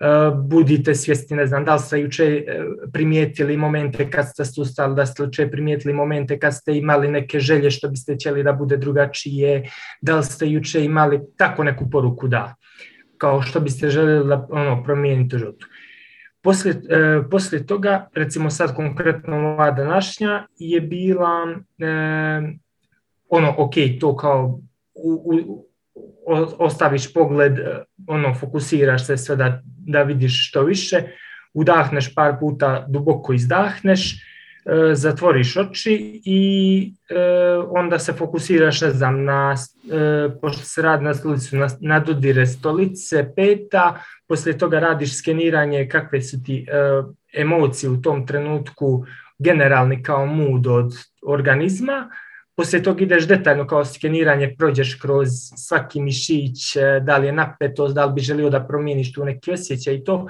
međutim to sve ono brzo radi. I onda nakon toga ti radiš brojiš, mislim brojiš, ne brojiš, nego sad već samo primjećuješ, fokusiraš se, udisaj, izdisaj, gdje imaš senzacije, udisaj, izdisaj. I tako recimo stojiš 5, 10, 15 minuta i onda ti onda u jednom momentu, to je sve tišina, i onda ti u jednom momentu samo on postavi kao pitanje, ok, ko ili što ti najviše u ovom trenutku... nisam, nisam ulovio ko, ko je to, ko je autor te meditacije? uh, Headspace, tako se zove. To A, Headspace, da, da, da, da, znam, da. Da, da, da. da. Nisam oduševljen s tom meditacijom. To su dosta kratke meditacije, ja ih u principu ne. Kužim. A, znači, do, do zadnjeg pitanja sve je u redu. Znači, to je klasična meditacija. Prvo te osvještavaš tijelo, a, vratiti senzacije, odnosno vratiti fokus na senzacije unutar tijela. A, nakon toga te malo natjera da promotriš svoje emocionalno stanje, da malo promotriš svoj mentalni prostor i to sve skupa. I nakon toga dišeš, samo brojiš dah, to je sve jako, jako klasično. Ali taj twist na kraju šta ti fali je jako je, ne, ne bih htio reći kriv. Jer šta ti hoće reći? Ideja svake meditacije je da na neki način ti osvijestiš svoju pravu prirodu. Tvoja prava priroda je spirit, koji ima tjelesno iskustvo, odnosno ljudsko iskustvo. Ti kad se ucentriraš u svoje istinsko biće, tebi ne fali ništa. Tako da, jako je neobično dovesti nekoga do točke gdje je povezan sa svojim istinskim bićem i onda ga pitaš šta mu fali. Jer pitanje, koga pitaš? Ako pitaš moj ego, onda njemu svašta fali, E, ali njega si trebao pitati prije 10 minuta, prije nego smo uopće počeli. A već kad smo došli do toga da smo se na neki način spojili sa izvorom života, sa izvorom mudrosti unutar sebe, sa svojim istinskim bićem, sa svojim spiritom, odgovor na pitanje šta ti fali je ništa. ne smije ti ništa faliti, zato što spirit je cjelovit takav kakav je, tako da malo mi je to zbunjujuće, moram priznati. E, ja, ne, ja ne bih... E, mhm. Nije kao što ti hvali, nego ko ili što ti nedostaje, ko ili što ti najviše nedostaje u ovom trenutku, a da nije trenutno, trenutno tu. Kao, um, kužim, kužim, ali to je, te, te to je opet... misli kao, e, to je opet povratak u ego. Jer tebi ne mhm. fali ništa, ti si kompletan, ti si cjelovit, tebi kao pravom biću. I čak što više ideja naprednijih meditacija je prvo da dođeš u tu točku koju si sad opisao, da se povežeš svojim pravim bićem i onda to svoje pravo biće dopustiš mu da se proširi. Da se prvo proširi na susjedne ljude, onda da se proširi na susjedne zgrade, a onda da obuhvati cijeli grad, a onda da zaokruži cijelu planetu i na kraju da zaokruži cijeli svemir. Jer to si ti. Znači, I ne fali ti ništa, niti osoba, niti događaj, niti ništa ti ne nedostaje. Tako da malo mi je to čudno. Pitanje šta ti nedostaje i kako ima smisla van meditacijskog okruženja gdje ti, gdje ti pričaš sa drugim egom hm, e, i sad ono Šta je najgore što se može dogoditi ako to svejedno poduzmeš? zašto misliš da ti to nedostaje? Zašto stvarno misliš da ne možeš biti sretan bez para, partnera, šta god već? To su pitanja za ego. A kad se ti povežeš sam sa sobom, sa svojim istinskim bićem, do točke gdje ti prestaješ biti i muškarac i žena i čovjek i stanovnik planete jer čisti spirit odnosno čista svijest ako to tako hoćeš gledat može biti bilo šta. Slučajno je u ovom trenutku u muškom tijelu kojem su onda roditelji dali ime Dejan. Ali ti bi imao potpuno jednako bivanje iznutra, osjećaj bivanja da se zoveš neko drugačije, ili da si žena, ili da živiš u drugoj zemlji, ili da živiš na nekom drugom planetu. Da. E sad, da si žena, imao bi drugačije mentalne obrazce, drugačije društveno kondicioniranje, e, bio bi bolje povezan sa svojim emocijama, možda, znači na tom nivou možemo pričati, na nivou osobnosti, osobe. Imao bi različita sjećanja, e, definicije, uvjerenja, emocije, misli, poduzeo bi drugačije akcije, drugačije bi koristio maštu, ali to je sve na nivou osobe. Na nivou osnovnog istinskog bića, tvog pravog bića, ti nisi ni muško, ni žensko, ni, ni mlad, ni star, mislim, nisi čak ni vječan, jer Čim kažeš vječan, to znači da si započeo svoje bivanje negdje i onda ono nikad neće završiti. Ali tvoje bivanje nikad nije započelo, ono je jednostavno nastalo skupa sa cijelim svemirom. Ti si bio prisutan u trenutku Big Banga. Tvoja svijest, naravno, ne tvoje tijelo. E, tako da, to je, ne čudi me što te to zbunjuje, jer zbunjuje i mene jednom kad se us, us, ustabiliš u svom istinskom biću, da te onda neko pita šta ti nedostaje, odgovor je ništa. Pusti me na miru. ono, ti mi smetaš jer, jer me izbacuješ me iz ovog stanja. Sad ne znam, znači Headspace je aplikacija u kojoj učestvuju, znači doprinose sa svojim vođenim meditacijama tisuće ljudi diljem svijeta. Neki od njih su, pretpostavljam, malo napredniji, neki su malo manje napredni. Ja bih rekao da je ovo jedno malo manje napredno pitanje. Tako da, eto, treba vidjeti. Zato sam pitao ko je, ko je autor te meditacije, jer da si rekao da je to neki muđi ili Džidu Krišnamurti ili tako neko, ili Peter Russell, onda bi onda bi ja razmislio zašto je, zašto je baš htio da se s time suočiš, ali, ali ja se ne bih oko toga previše brinuo. Dakle, sama meditacija je dobra do trenutka kad te iznenadi sa tim pitanjem koje je potpuno promašilo metu. Promašilo je objekt. Pita, pita krivu osobu. Dejan je nestao, tako da, eto, pretpostavit ćemo da smo odgovorili na pitanje, a mi idemo dalje. Uh, ajmo Andreja. Bravo, Andreja. Hello, sa sekundu da se ja maknemo od svojih dečki koji su na drugom nekom mitingu, da nam je tišina. Ovako, wow, kakav uvod, znači, ono, zlatno doba i open AI, znači, to je ono, trenutno kaj mi je zadnja tri tjedna tak aktualno u životu.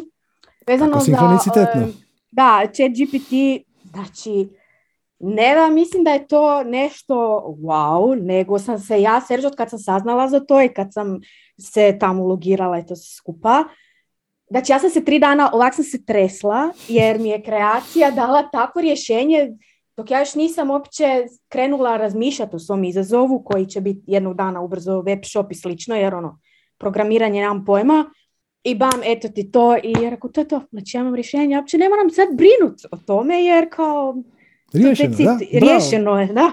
da. da. ali ovoga, moram se nadovezati, ima stvarno puno ljudi, ovih freelancera, fotografa i to koji su jako sad trenutno anksiozni oko toga. Um, izrazilo kao, a sad će nas kao umjetna inteligencija zamijeniti. Ali ja mislim da ima onak totalno krivi perspektivu na koju to sve gledaju. Jer kad pričaš s njima, ja imam u, u svom krugu prijatelja frendicu koja je fotografija, ona internacionalno slika vjenčanja i zbog putovanja svega nema vremena. I kaže još to obrađivanje slika, znači ono, kad bi ja to barem mogla nekakav outsourcat riješiti. Haha, evo vam rješenje, znači ono, možeš biti 100% kreativna i pustiš ovome da radi ovo, jer ti se to tak i tak ne da. Znači, to ti je dio kolača, dio tvoje strasti koji ti nije gušt. Znači, daj da, ono, zašto, zakaj panika? Da, E, ovoga, da, tako da ja sam baš, ne znam, oduševljena sam s tim. Neki pričaju, a sad je kao to for free, ali u nekom trenutku će postati, kao će se plaćati. Mislim si, pa dobro, super, šta onda ćemo, plaćamo i Netflix koji nam realno ničem ne služi, ako ćemo iskreno. Pa evo, najavili su uh, chat GPT premium, košta nešto tipa 50-60 dolara mjesečno. Mislim... Znači sića, znači ono, pa da. Ako ti treba za će... života, treba će ti da. Ovo će sad potaknuti druge, uh, znači Microsoft će sad to integrirati. Microsoft je od prvog dana, već 3-4 godine su oni veliki podržavatelj OpenAI-a, jer su to vidjeli mm kao rupu gdje mogu uh, se ubaciti i uh, uzeti Google komad kolača, jer Google je bio ipak bolji u tim support stvarima, ajmo to tako reći. mm ali da, sad će, sad će i drugi izaći s time i kažem, Google je najavio za dva, tri mjeseca da će izaći sa sentient verzijom, sad ćemo vidjeti što to točno znači, ali kakva će biti tva reakcija na to, to je stvar odluke. Odlično si to poentirala sa prijateljicom koja slika vjenčanja. E, tim, ovo se dogodilo. I ovo ne, nema natrag, ne možemo promijeniti prošlost i neće se ugasiti mala je šansa, vrlo mala. Prema tome, kako ćeš ti, nije bitno što se događa, nego kako ćeš ti na to odgovoriti.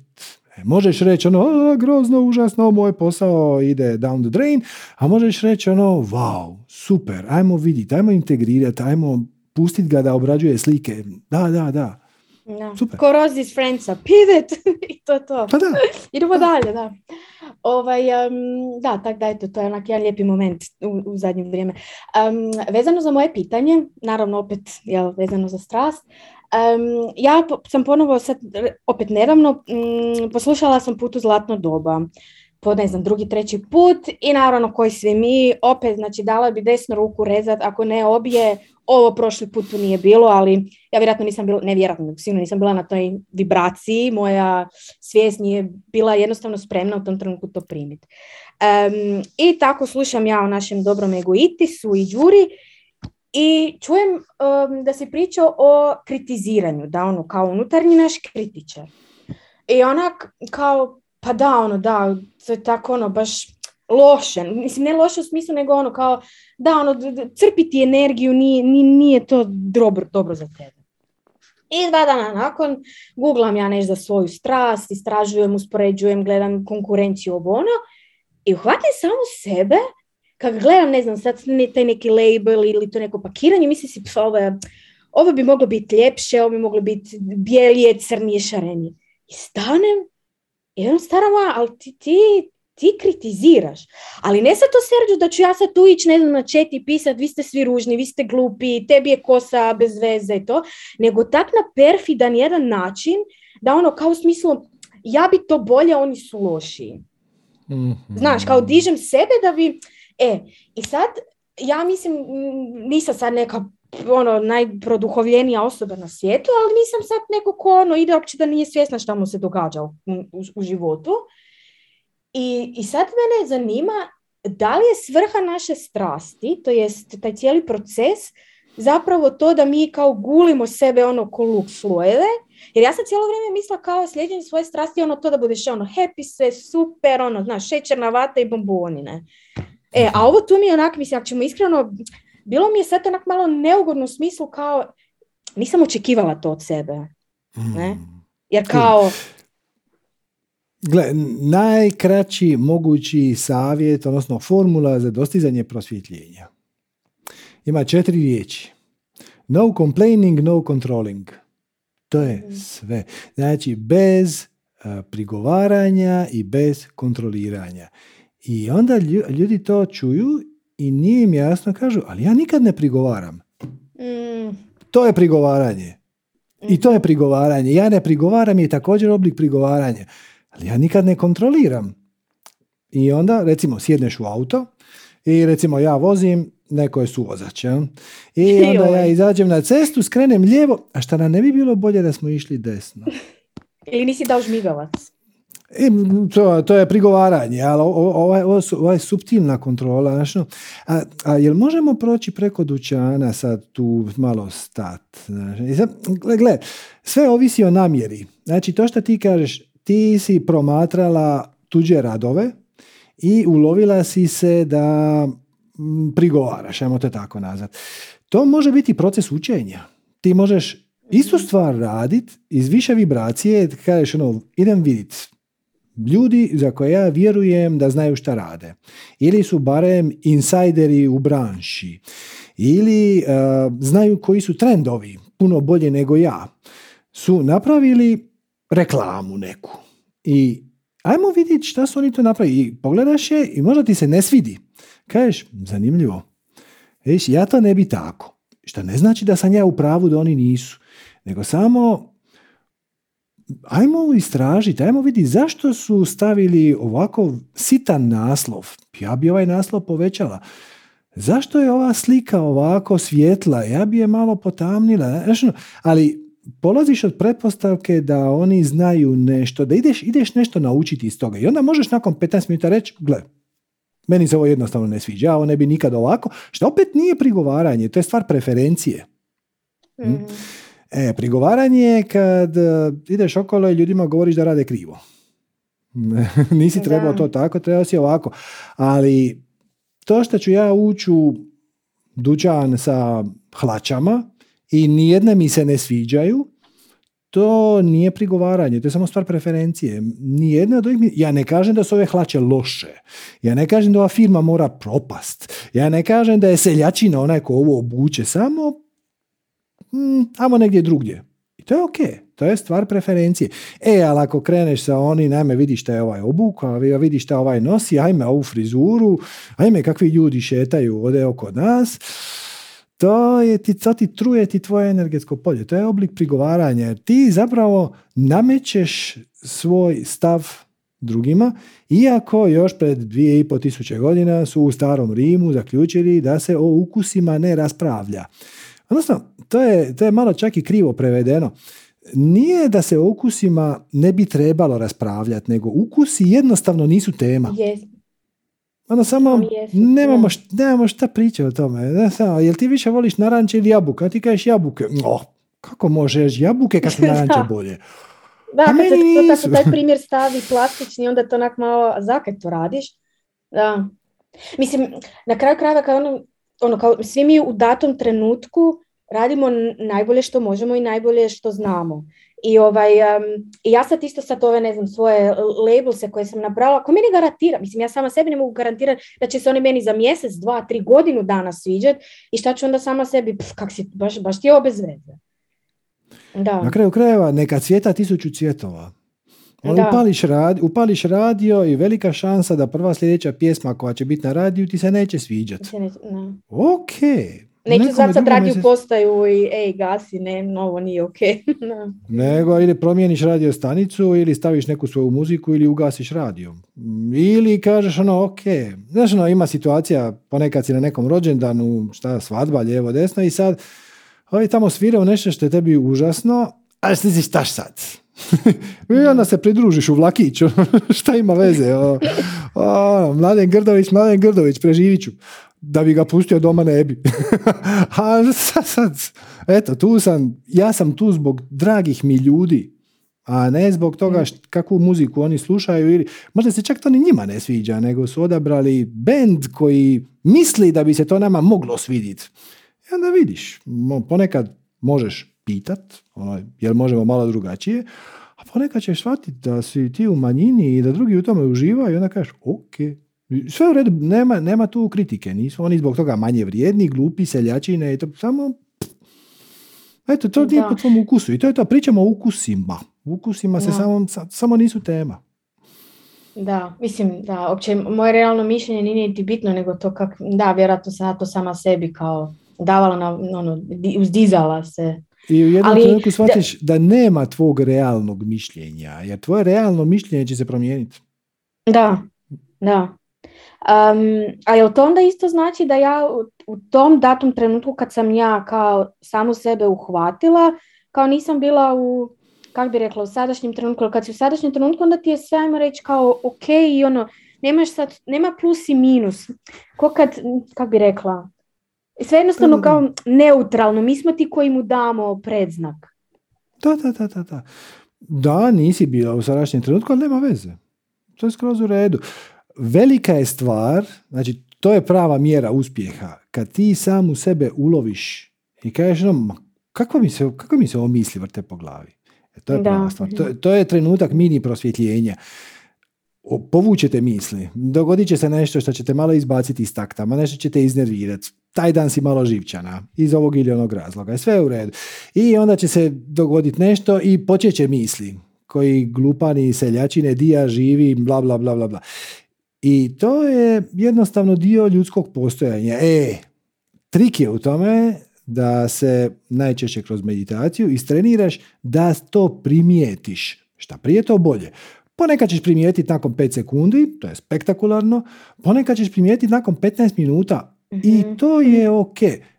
Kad, kad primijetiš, kažeš, ma čekaj malo, šta, šta, šta ja ovo mislim? Zašto ja sad trujem cijelo svoje biće, dok ti razmišljaš o tome kako su svi oko tebe glupi i seljačine i ovo i ono, zapravo u tvom tijelu cirkulira energija koja nije najugodnije. Ako, mm onog trenutka kad se uloviš, ako usmjeriš pažnju, shvatit ćeš da imaš mali grč u želucu. Da plitko dišeš jer si malo pod stresom. Da, si, da ti je cijelo lice malo zgrčeno. I samo to tebi ne koristi ni na kakav pozitivan način, a bog meni njima. a ni civilizaciji u cijelini. Da. A, neka cvijeta tisuću cvjetova. Ono, ja se nadam da ti ljudi koji slušaju tu glazbu imaju svoja mjesta gdje se takva glazba pušta, kako bih ja ta mjesta onda mogu izbjegavati i odlaziti na mjesta gdje gazda od prostora neće imati potrebu podilaziti ljudima na taj način da će im puštati ono što on misli da oni očekuju. Drugim riječima, mm. ja bih htio da oni imaju mjesto za sebe, da ja imam mjesto za sebe i da se mi međusobno poštujemo i to je to. Svakom njegovo, da. Pa da. da, dobro. Da, ili ja volim to kad nekaj kao tak skužim kod sebe, da ono, tako ono, hvatam se, ne, pokušavam se hvatati kroz dan ja, nekad bude to prije, nekad malo kasnije, ono, pa uđeš i onda vrtim unazad, kad sam sve razmišljala, koji si, Isuse, di, di si ti otišla? Ovoga, e, ali onda se ja ono kao to, analiziram analizu, znaš, zašto je to sad? Ja bi sad to iskopala, iščačkala, a to je opet ego vjerojatno koji ulazi u ego, ono, samo besmisla. Ponekad, ponekad iza toga stoje neka negativna uvjerenja, limitirajuće definicije i to, i onda je korisno pogledati odakle je to došlo. Ponekad nije došlo da, ni čega. Samo si da, taj dan živčan jer, jer si prehlađen. Da, e, ali, ali to, je, to, to je ključno, znači to je mjera napretka. Tu te apsolutno pohvaljujem. Da primijetiš ono, zašto ja sad mislim o tome? Da, na kraju kraju iscrpilo mi energiju, ono kao, ja sam sad tu nešto, a, mogla sam misliti o svojima, ne, a mislim o nečem tuđem a oni ni ne znaju da mislim, ono sam, sam ni nebitno. Ono. Velika većina ljudi živi svoj život bez tog kontrolnog mehanizma. Njih samo misli i emocije šamaraju i bacakaju ih lijevo i desno i oni za svoje stanje, kad nemaju energije, kad su žičani, krive okolnosti.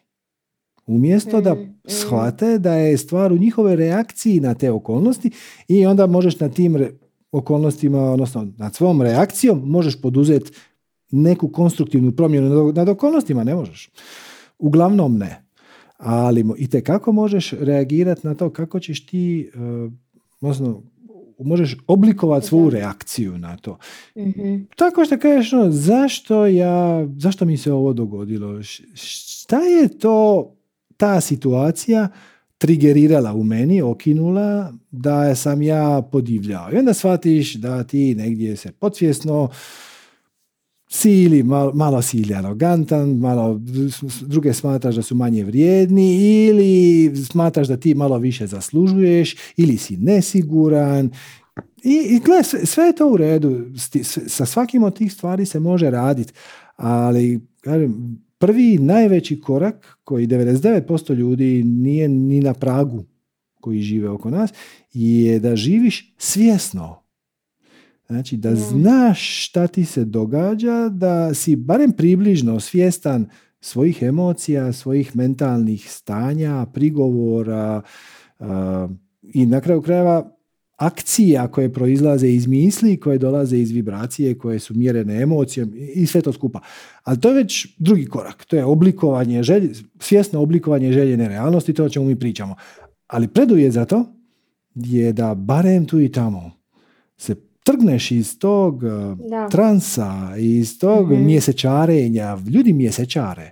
Oni izađu iz mhm. kuće, onda se sudaraju jedni s drugima i samo reagiraju. I onda kad neko njima trubi u auto, onda oni trube njemu. Ako on njima psuje, psuju oni njemu. Ej, onda se to ljute i, i samo idu okolo i sudaraju se. I treba im pomoć, jer oni nisu uopće svjesni da postoji i drugi način. E, kad shvate da postoji drugi način, neki će zagrist, mnogi neće, to je njihov izbor. To je skroz u redu. Neki će naći različite tehnike kako će se s time nositi. Neki kažu ono, čuo sam i to, Ma, meditacija. Ja ti, ja ti odem u teretanu i onda sat vremena vozim bicikl. E, a nego šta je to?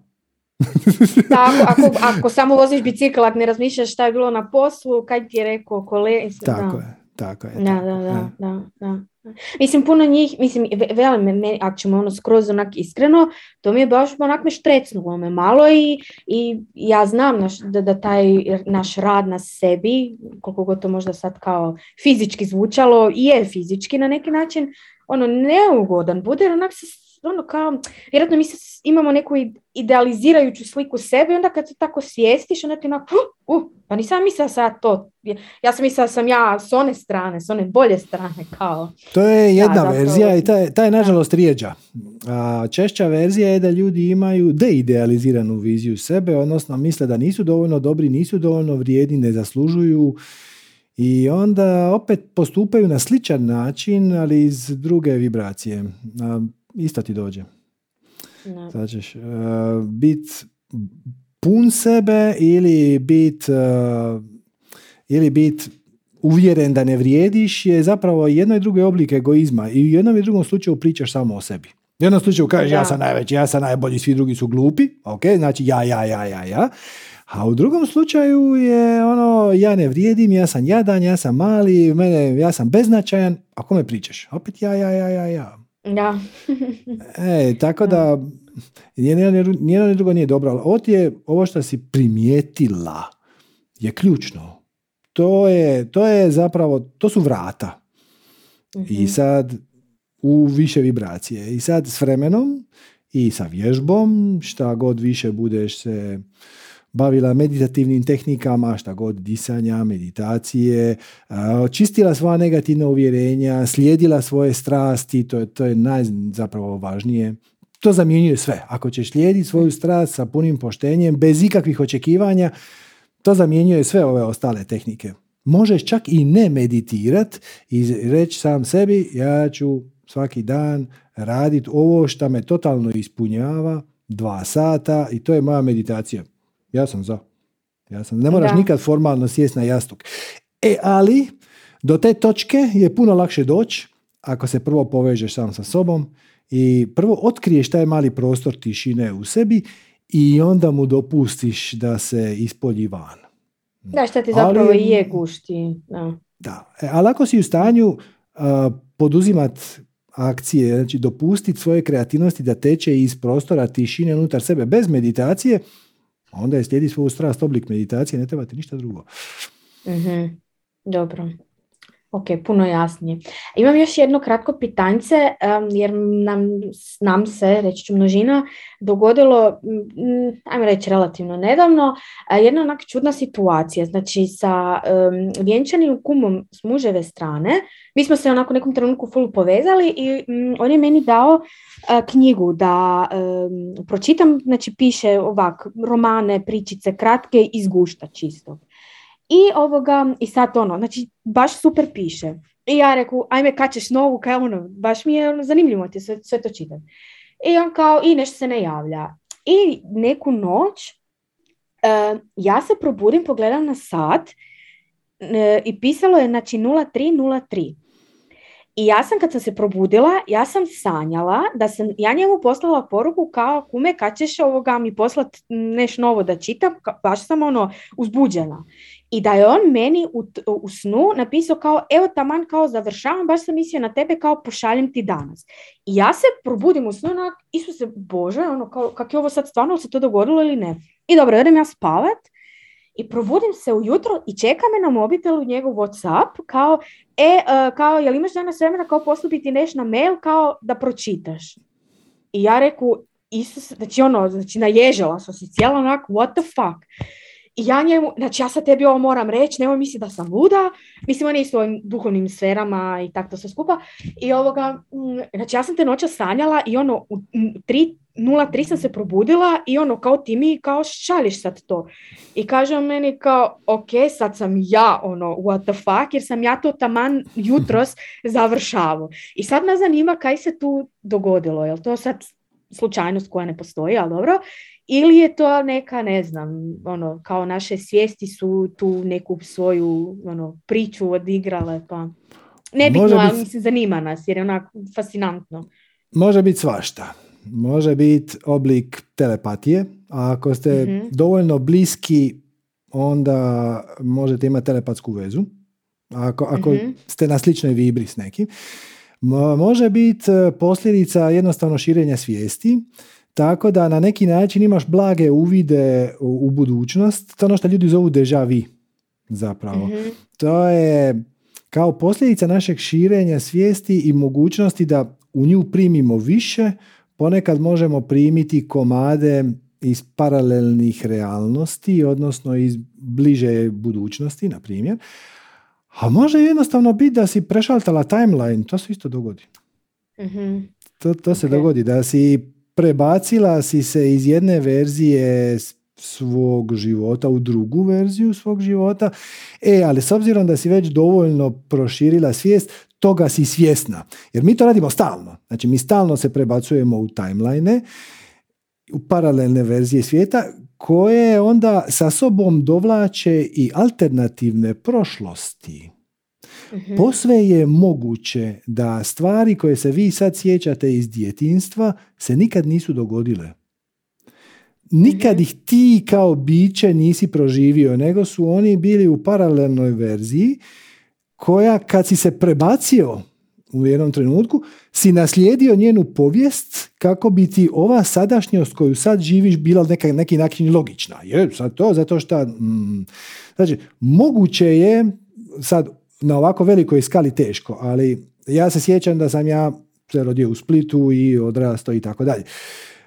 Teoretski je moguće, kažem, mala je šansa jer to je velika stvar, ali da sam, se, da sam proživio djetinstvo negdje drugdje, ali onda sam se u jednom trenutku prebacio u paralelnu realnost koja ne bi imala smisla da se nisam rodio u Splitu. I sad se sjećam kao da mhm. jesam.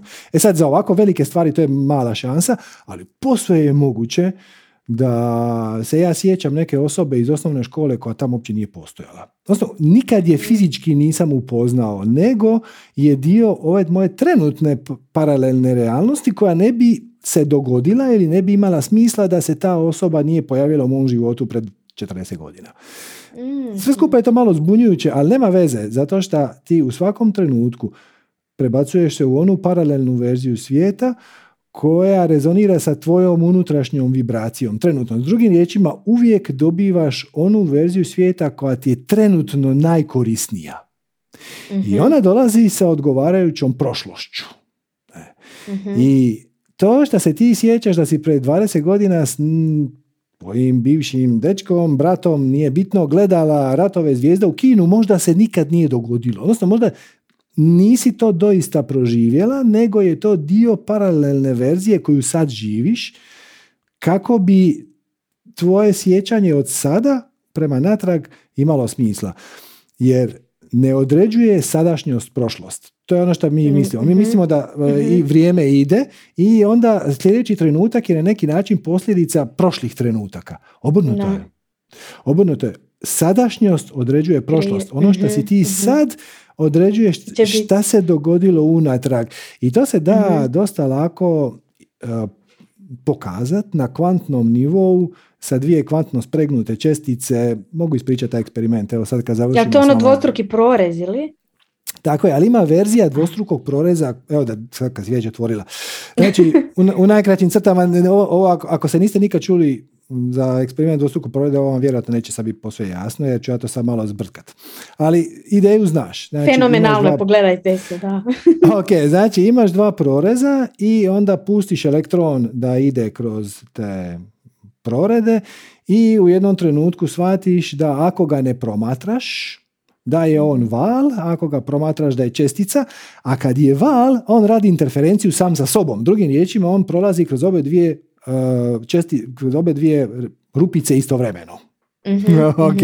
E, sad ima varijanta tog eksperimenta koja je još luđa. A to je ovako.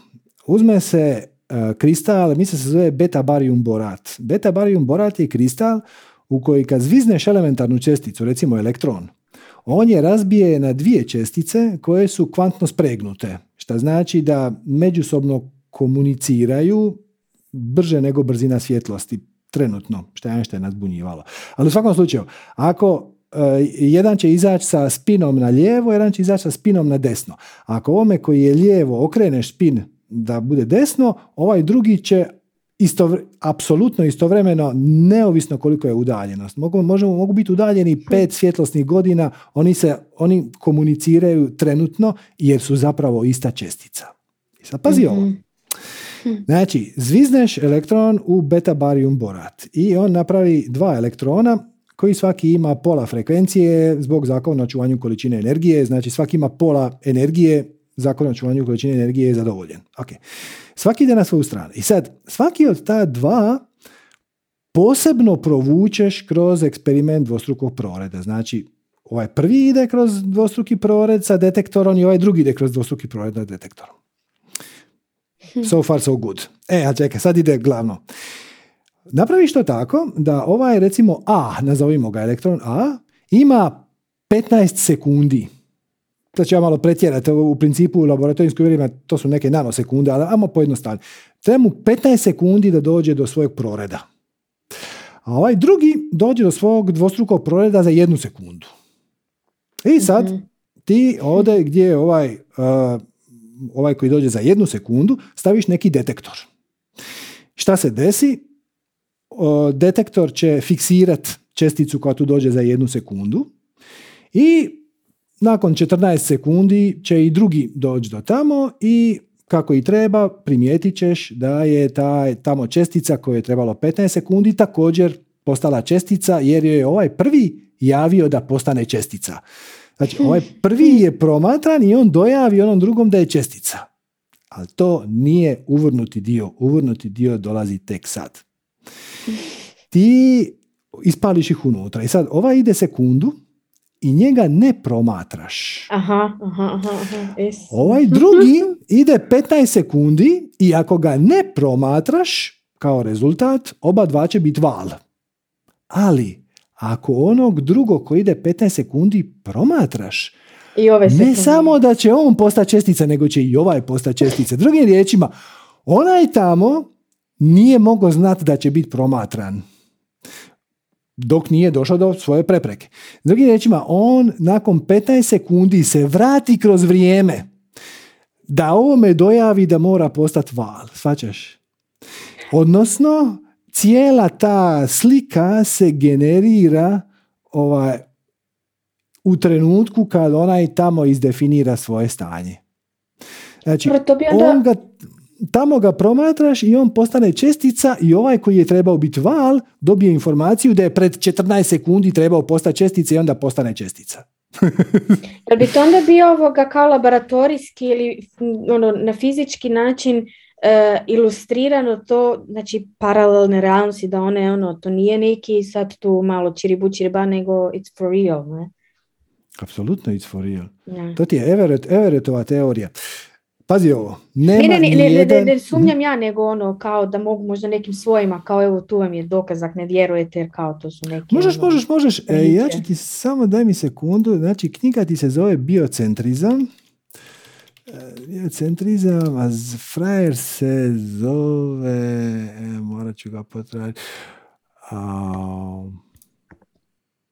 Robert Lanza. Robert Lanca, tako je.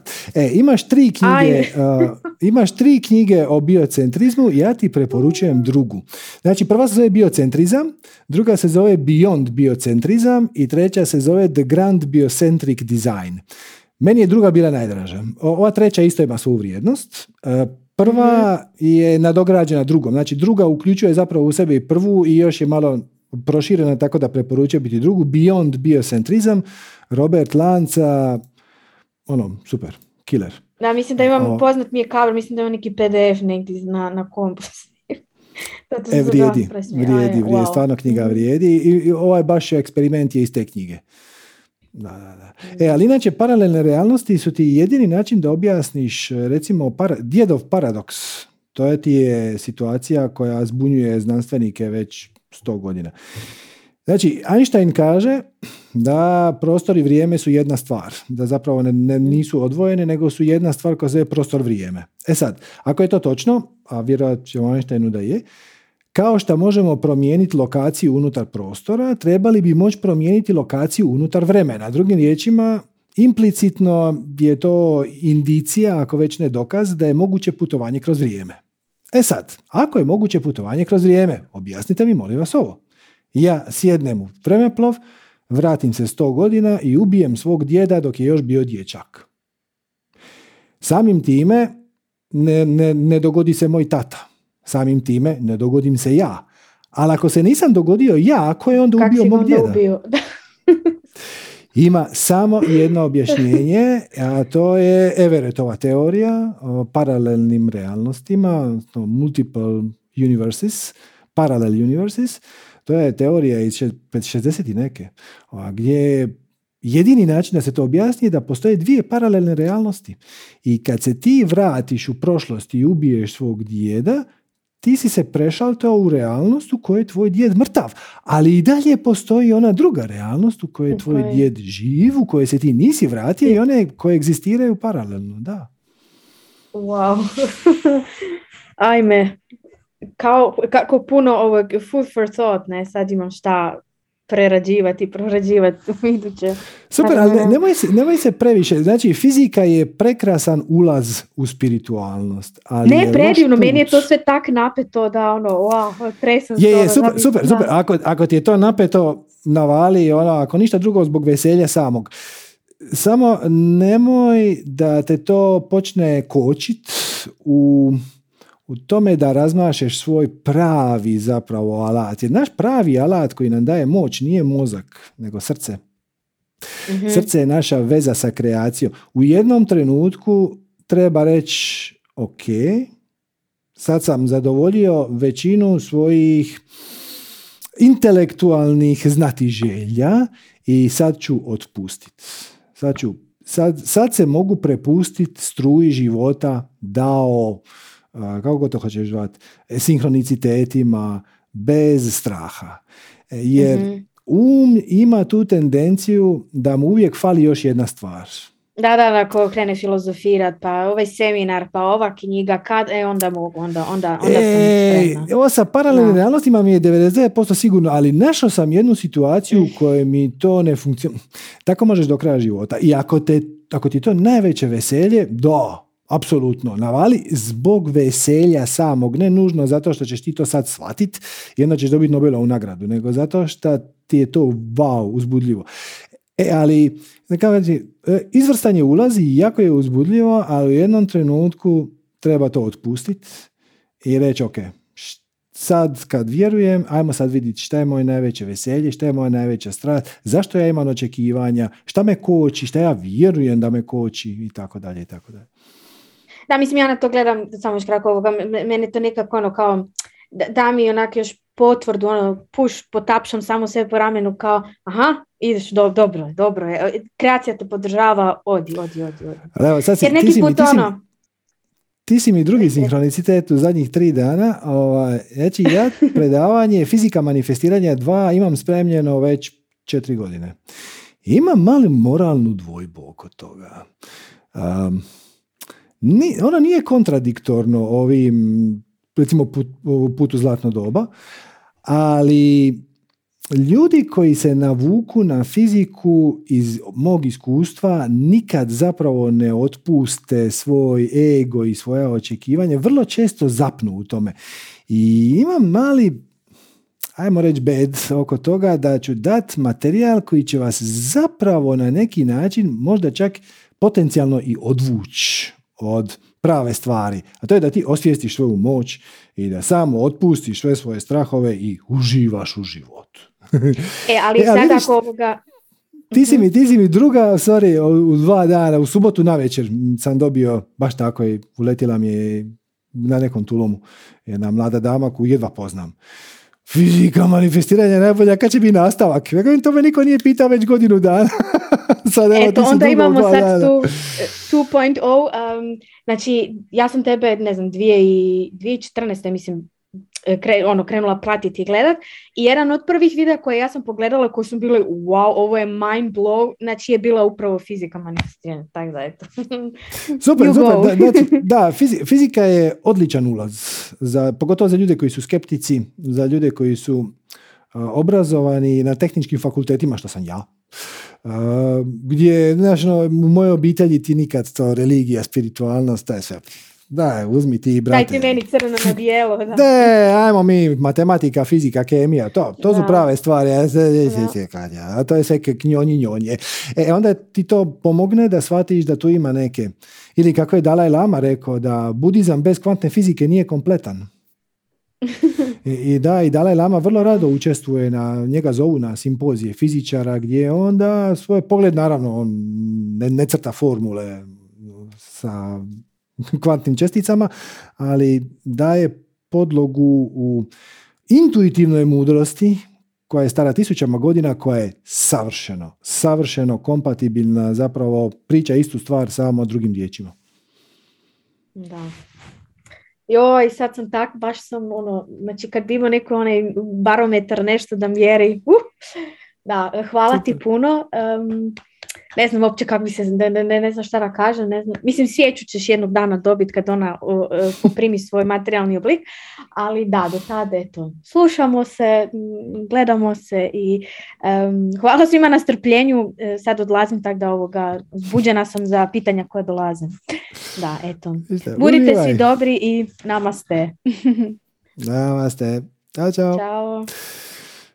Ok, postignemo još. Evo, Katarina. Zdravo, Katarina! Samo da se uključim. Me čuješ? Kako ne? Jasno i glasno. evo, baš sam uzela telefon u ruke, stoje tamo malo dalje, ja kažem, sad ću ja. Mhm. I eto, i bi. Serđe, imam toliko puno pitanja, ali hoću nešto ovo što mi prvo dođe, opet da ti kažem. Znaš ovaj zadnji satsak što si imao? mm tu noć, tako sam ovaj, gledala pažljivo i slušala pričao si o, o, smrti ovaj, kada neko ode. Meni je tu noć majka preminula.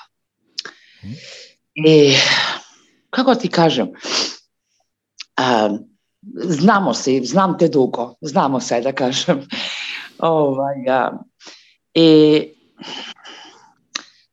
otišla sam, došla sam ja u Srbiju, živim u Austriji skoro 30 godina i sad nedavno je bio pogrom moje majke, ali taj osjećaj, taj osjećaj da ona nije otišla, mi stoji još uvijek tu, i taj osjećaj da, da um, ajde kažem, da bude malo sad tako, ovaj, u toj zemlji, to je nešto što je moja majka koristila, to me drži, to mi daje tako mir, pričam o telu.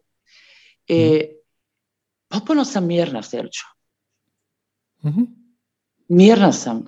Plakala sam, ono, kukala, naravno, kao, kao ono, nedostajaće mi ovaj, puno, nas je šestoro dece, tako da sestram najmlađa, ona je bila sa njom i nju najviše pogodilo. Ali ja osjećam tako neki mir. Ona je dosta bila bolesna, a nije bila stara, mlada žena, za mene to mlado, 67 godina, ali bila je dosta bolesna, onako, tjelesno i meditirala je zadnjih 3-4 godine, po 3-4 sata nadalje meditirala i to je jako mhm. puno davalo mi. I stalno svaki dan mi se zahvaljivala, hvala ti, hvala ti što si mi, što si me naučila da meditira, hvala ti što si me naučila da budem zahvalna osoba, mama se promijenila samo zbog tebe. I to mi tako daje neki spokoj srđu. S druge strane, s druge strane, kao da ću se probuditi iz ovog spokoja i da će mu hvatiti neka panika. A to je, to je samo kondicioniranje. To je jedan od ovih naših narodnih, ono, ko se danas smije, sutra plaće i tako neka glupost. To, to, to ti samo ne drži vodu. dakle, možda, ako se mhm. to desi, Dobro. to će biti edukativno iz nekog razloga. Znači, mhm. vjerojatno se neće desiti, ali ako se desi, prihvati to kao, o, kako uzbudljivo, baš zanimljivo, zašto se to dogodilo, na što me to upućuje, obratiš pažnju na sinhronicitete, šta ja iz toga učim, moguće, moguće je da će majka htjeti komunicirati s tobom, a dok se na to ne naučiš malo, to mhm. zna ljudima izazvat pa tako, tjeskobe, tuge, nostalgije i to dok zapravo ne shvate da je to vibracijski most komunikacijski sa drugom stranom. Tako da kažem, ne tvrdim da će se to dogoditi, ali ako se dogodi neki šus natrag u smislu da te prebaci u niže vibracije, važno je to primijetiti. Hm? I mm. onda kaže, oho, zanimljivo, šta mi se tu mm. događa, za, e, šta me točno trigeriralo, znači šta mi je točno pokrenulo taj proces, šta je u meni na, na taj proces odgovorilo? I onda ćeš doći ili u kontakt sa svojim negativnim limitirajućim definicijama uvjerenjima ili će to jednostavno biti smjer u nekom putokaz u nekom smjeru u kojem možeš napredovati, u kojem možeš nešto proučiti, nešto naučiti, tako da sve ok. Vjerojatno se neće ništa loše dogoditi, ali ako se desi, pridjeli tome pozitivan predznak i jer sigurno nije slučajno. Mm. Svakako sam svjesna da nakon ajde da kažem tako, um, kada se dogodi te niske vibracije, koje su mi se dogodile u životu ovaj, dosta puta, dogodila se i ta ekspanzija, puno toga sam, jako mi je bitno da učim iz svega, znaš, i mhm. baš bil, bile su bolne situacije, baš onako emotivno bolne, ovaj, i, i preživljavala sam u životu dosta reprize. Na primjer, um, baš ja i moja drugarica večera smo pričali o poslu, o novcu, ono, ovo. I ima jedan prelaz koji ja sad prelazim iz jednog posla u drugi posao, ali sve to tako nekako, kako ja ti kažem, kao da mi treba puno snage za to da pređem, da radim ono što najviše volim, a to ono što ja najviše volim jeste da radim sa ljudima, u uverenjima, to mi jako dobro ide i to jako mogu, vidjela sam da mogu da zajedno otkrijemo ta neka uverenja koja blokiraju. I ovaj, pisala sam se na dodatne edukacije. Radim posao koji, ja ne mogu kažem da ga ne volim, jer milion razloga sam našla da, da mi odgovara. Znaš, našla sam da mi odgovara, ali kao da više ne mogu, kao da se umorila od tog. Taj posao, uvijek me podsjeća na tebe što kažem, kada si rekao ovaj, u vezi tog posla, kada radimo neki posao koji ne volimo, to je kao kako si to rekao, prostituiranje, nekako si rekao. Nek me na to podsjećaš. Ali pazi, e, znači ti imaš otpor prema tom starom poslu. I gurat, gurat energiju kroz nešto što ima veliki otpor je naporno. Pa znam, znači, ali to mi nije... pomaže da financiram edukacije, da plaćam stan. Je, je, je, je, Sve ok, sve ok. E, ali bitan je stav. Znači ti kažeš sama sebi, ok, Znači, ovo mi sad plaća stan, plaća mi edukacije. I samim time ja sam na tom poslu, tom sam poslu zahvalna. Dobro. E, i paralelno s time pokreneš i ovaj drugi moment možda ćeš imati privatne konzultacije, jedan na jedan, to može biti uživo, može biti preko Skype-a, može biti preko Zooma, može biti javno, može biti baš onako privatno za nekoga. možda ćeš raditi neke predavanja, možda ćeš raditi neke postove. Znači, počneš ulagati energiju u novo. Pa Koliko to, god možeš. A e, kako, kao da nemam vremena srću. Ma nije, nije, upravo je suprotno. Znači, tebi fali energije.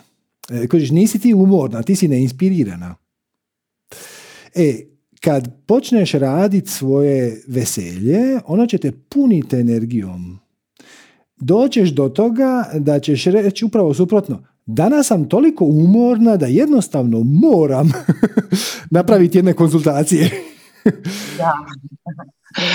da. Ja ti između ostalog ove satsange koristim za liječenje. Ja kad osjetim da me lovi neka gripica, prehlada, nešto ovo, ono, onda ja napravim satsang i onda to propušem. Energija mm. koju dobijem od kreacije prođe kroz mene i to propuše i redovito bude bolje. Mm. Ponekad ne uspije očistiti 100%, ali očisti 80% i ja sam s time vrlo zadovoljan. Tako da, dopustiš si, ulažeš šta možeš više. To će ponekad biti pola sata dnevno, ponekad će biti pola sata tjedno. Biće ludih perioda u životu, ali šta više možeš uložiš u novo u kreiranje sadržaja, u pomaganje ljudima, u čitanje svojih materijala, učenje svoju, za svoju edukaciju, sve se to broji. Ne? I možda ćeš jedan dan će ti natrčati neki tekst na internetu koji će ti biti zanimljiv, pa ćeš ga onda krenuti čitati, pa će te onda on povući, pa ćeš otkriti novog autora, pa onda ćeš ići na Wikipediju vidjeti ko je taj, pa ćeš vidjeti da on ima šest knjiga, pa onda ideš na Amazon, pa vidiš koja je najcijenjenija, koja je najprodavanija, pa je kupiš, pa pročitaš, pa kažeš nije. Sve je to dio procesa. Ne? Ova, šta više budeš energije ulagala u novo, to ćeš imati više, više entuzijazma. I to će te nositi kroz ove dijelove koji ti možda i nisu najsretniji. Ali i njih možeš značajno olakšat tako što im pristupiš sa zahvalnošću. Sad kad znaš da je to privremeno i sad kad znaš da je to u funkciji tvoje strasti, da. i onda više nije takav napor. Pa nije takav napor kao što je bio na početku, ovaj, zapravo i na primjer i kad radim sa klijentima već radim zato što to tra, edukacija, ovaj, trebam da imam klijete ovaj, i kad radim sa klijentima nakon toga osjećam se tako uzbuđeno, tako na, kući se osjećam, ono, kući se osjećam, dobro se osjećam, mm. baš tamo gdje, gdje sam znala da od uvijek i trebam biti, nego imala sam ja to jedno dosta duboko uverenje koje ga, mislim da ga imam još malo, pa sam htjela te pitam vezi tog uverenja, ono kad imaš to osjećaj uverenje da nisi dovoljno dobar za nešto, da nisi vredan za nešto i da ti treba toliko, toliko toga da bi nešto ovaj, počeo da radiš, nešto što znaš da možeš i da, i da ništa drugo nema smisla. Ono, meni, meni mm očigledno nema drugo ništa smisla. I pa sam htjela te pitam, uverenje a, ja doživljavam, na nek, doživljavam da uverenje, na primjer, da nismo dovoljno dobri za nešto. To nije da se to uverenje nestane sad onako radikalno. Da to ide postepeno. uh Da. Samo, ga zanem, samo ga zanemariš. Da. Znači, pojavit će se misli, je ti nisi dovoljno dobra, da. E, onda, onda će ti krenuti racionalizacija, ali za tri godine kad završiš ovaj tečaj, onda će to biti skroz nešto drugo, ali neće, za tri godine će se osjećati jednako nesigurna. Da. Jednostavno zanemariš to i napraviš najbolje što možeš. Znači, da li, a, da, nakon što napraviš neki posao, imaš klijenta, možeš se zapitati, da li sam ovo napravila najbolje što sam mogla? Ako si to napravila najbolje što si mogla, a mislim, kako i kod tebe može tražiti, uključivo i ti od same sebe, da napraviš bolje od najboljeg što si mogla. To je najbolje što si mogla sad. I možda ćeš taj razgovor snimiti i slušat ćeš ga za pet godina i reći ono kako sam onda bila mlada i zelena, sad bi to riješila skroz drugačije, puno efikasnije, bilo bi bolje i to je super. Jer to znači da si po putu napredovala, ali ovo što se događa sad je preduvjet za to što će biti za pet godina. Znači, to je korak na tvom putu. I naravno kako se ti budeš razvijala i napredovala da pogled na tvoje stare radove i na tvoja stara djela će ti izgledat nedovoljno dobro. Mm. Ali, ali nema veze dokle god ti u svakom trenutku napraviš najbolje što možeš. I ne odustaješ od toga da napraviš još jedan, još jedan, još jedan, znači radiš to dokle god možeš. To su samo koračići na putu. I da, po putu ćeš postajati bolja i ono što si radila prije će ti izgledat a, moglo se to i bolje, ko kad ja sad gledam tečaj meditacije od pred devet godina. Mislim, on je dobar, ali sad bi ga napravio drugačije i rekao bi svoje sadašnje perspektive bolje. Ali to ne znači da bi ljudima koji bi ga poslušali to što bi napravio sad bilo bolje od onoga. Da, da, da. Za, Čak i onima koji sad dolaze, jer ono, je, ono predavanje je odraz moje ondašnje vibracije, koja je bila nešto, valjda, nadam se, niža nego što je sad. Znači, mm. sam napredovao nešto. E, to što je to predavanje napravljeno iz mrvicu niže vibracije nego što je inače držim, na primjer, na intenzivu kad radim sacange, to ne znači da bi to dijelo sa više vibracije za svakoga bilo bolje. Nekoga bi to bio prevelik zalog, nekome treba jedan polukorak. Znači, da, da, ne mora zakoračiti metar, nego da može zakoračiti 30 cm, pa će onda nastaviti po tom koraku. Istina, istina, istina. Um, ono što mi se pojavilo pre neki dan jeste da sam osvestila da vreme ne postoji, da je, da je sve um. Uh Sve je umu, da vreme nema, ne postoji. Prosto sve se, sve se dešava u umu, sve. Život, mislim, ono, sve, sve, sve. sve se, život sad, malo to sada. Nego ono, da kažem, um, a bukvalno doživljaj nekako, ne znam, ono. Da, da, da. Sve u, engleskom, u engleskom imaju lijepu frazu da je reality is mind generated. To bi se prevelo kao realnost je generirana od strane uma. Odnosno, um je taj koji generira tvoju realnost. Da. Da. Apsolutno. Da. Zanimljivo mi, to mi je bilo tako fascinantno. Gospode, sve se događa u umu. Sve. Ali postane zanimljivo kad shvatiš da to možeš programirati. Da, zato mi je postalo zanimljivo što... Zanimljivo, hvala ti Serđo, baš ti hvala puno, da. Baš zbog toga mi je bilo zanimljivo, jer to, nekako doživjela sam to kao jedan prostor, kao jedan prostor i sve se njemu, ono, ti si tu kao posmatrač, bukvalno možeš programirati, da. ako hoćeš, ako nećeš, onda možeš se samo opustiti i uživati u putovanju, a mhm. neki to nikad ne osvijeste i onda imaju pasivno učenje, znači oni i dalje napreduju, oni i dalje dižu svoju vibraciju samo na način koji je malo manje efikasan, malo manje brz i puno neugodniji. Ali ljudi koji žive ove svakodnevne živote i nikad se ne susretnu ni sa meditacijom, ni sa uvjerenjima, ni sa definicijom, ni, sa bilo će, kao što je bilo da. zadnjih 5000 godina, također napreduju napreduju kroz svoje greške, napreduju kroz ljubav koju poklanjaju nekim ljudima, bilo bi bolje da ih poklanjaju svima, ali nema veze. Ti voliš svoju obitelj. To je spiritualna lekcija. Kako je to rekla majka Tereza, jedini problem sa današnjim svijetom je što mi granicu naše obitelji povlačimo preblizu. mi povučemo granicu naše obitelji oko oko žene, djece i brata i sestre. E, bilo je puno bolje da granicu obitelji povučeš oko cijelog kontinenta, zapravo bilo bi najbolje oko cijelog planeta ako već nećeš cijeli svemir. To je jedini problem. Kad bi se sa svima, sa svim bićima ponašali i odnosili kao što se odnosimo i ponašamo sa svojom članovima svoje obitelji, sve bi riješili preko noći. Istina, istina. Primetila sam ja to da u zadnje, da kažem sada, eto i pre nego što je mama preminula, ovaj, nemam više toliko zamjeranja, taj da kažem trigera kao što sam prije imala, dogodi se to, ali ne radim na njima, radim na sebi, da vidim šta je to ono što u meni, šta je to, mislim, kakva mi percepcija i ajde da kažem kak, kakve su to neke rane koje treba se pozabavim sa tim. Ovo, što meni više nije pogled, nekako nije mi više bitno ko šta misli, ovaj, eto, osim moje dece, naravno, bitno mi je što moja deca misle, ovaj, ali sad ovako prošireno, nije, jako mi je bitno kako se osjećam. To mi je postalo tako bitno kako se osjećam.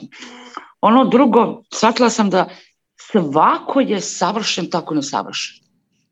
Svako. Da, da. Ali baš ono, baš svako je savršen, tako nesavršen, pa čak i ja. da, da, da. Da, da.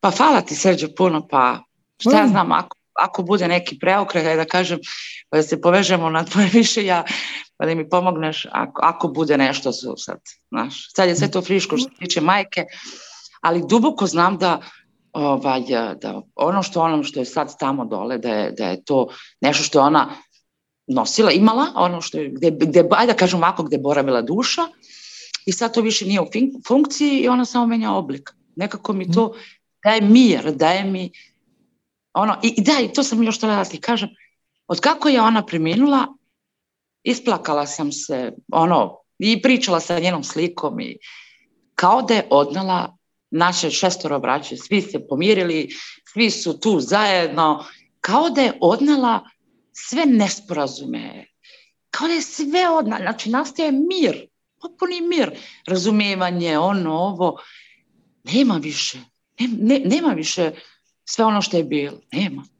Ja kažem, Bože, ovaj, kako neko nekim odlaskom ode neko i odnese, baš onako osjećam, osjećam da je odnala i da je, da je tamo sad mir, da je, da je u potpunom miru, jer sad će malo da deluje ovako, ovo sad kad kažem, sa, sa svom tom njenom bolešću i te njene muke što ona imala u fizičko telo, ja nisam videla kako ona može više da napreduje. Nisam videla. Nisam osjetila u duši da, da, da, da će biti bolje. Tako da kada su mi javili to, bolelo me, ja sam se uvijek plašila trenutka kako, kako će mi umre majka. Mislim, za mene majka mm. predstavlja život. Kao i zemlja. Za mene je zemlja majka.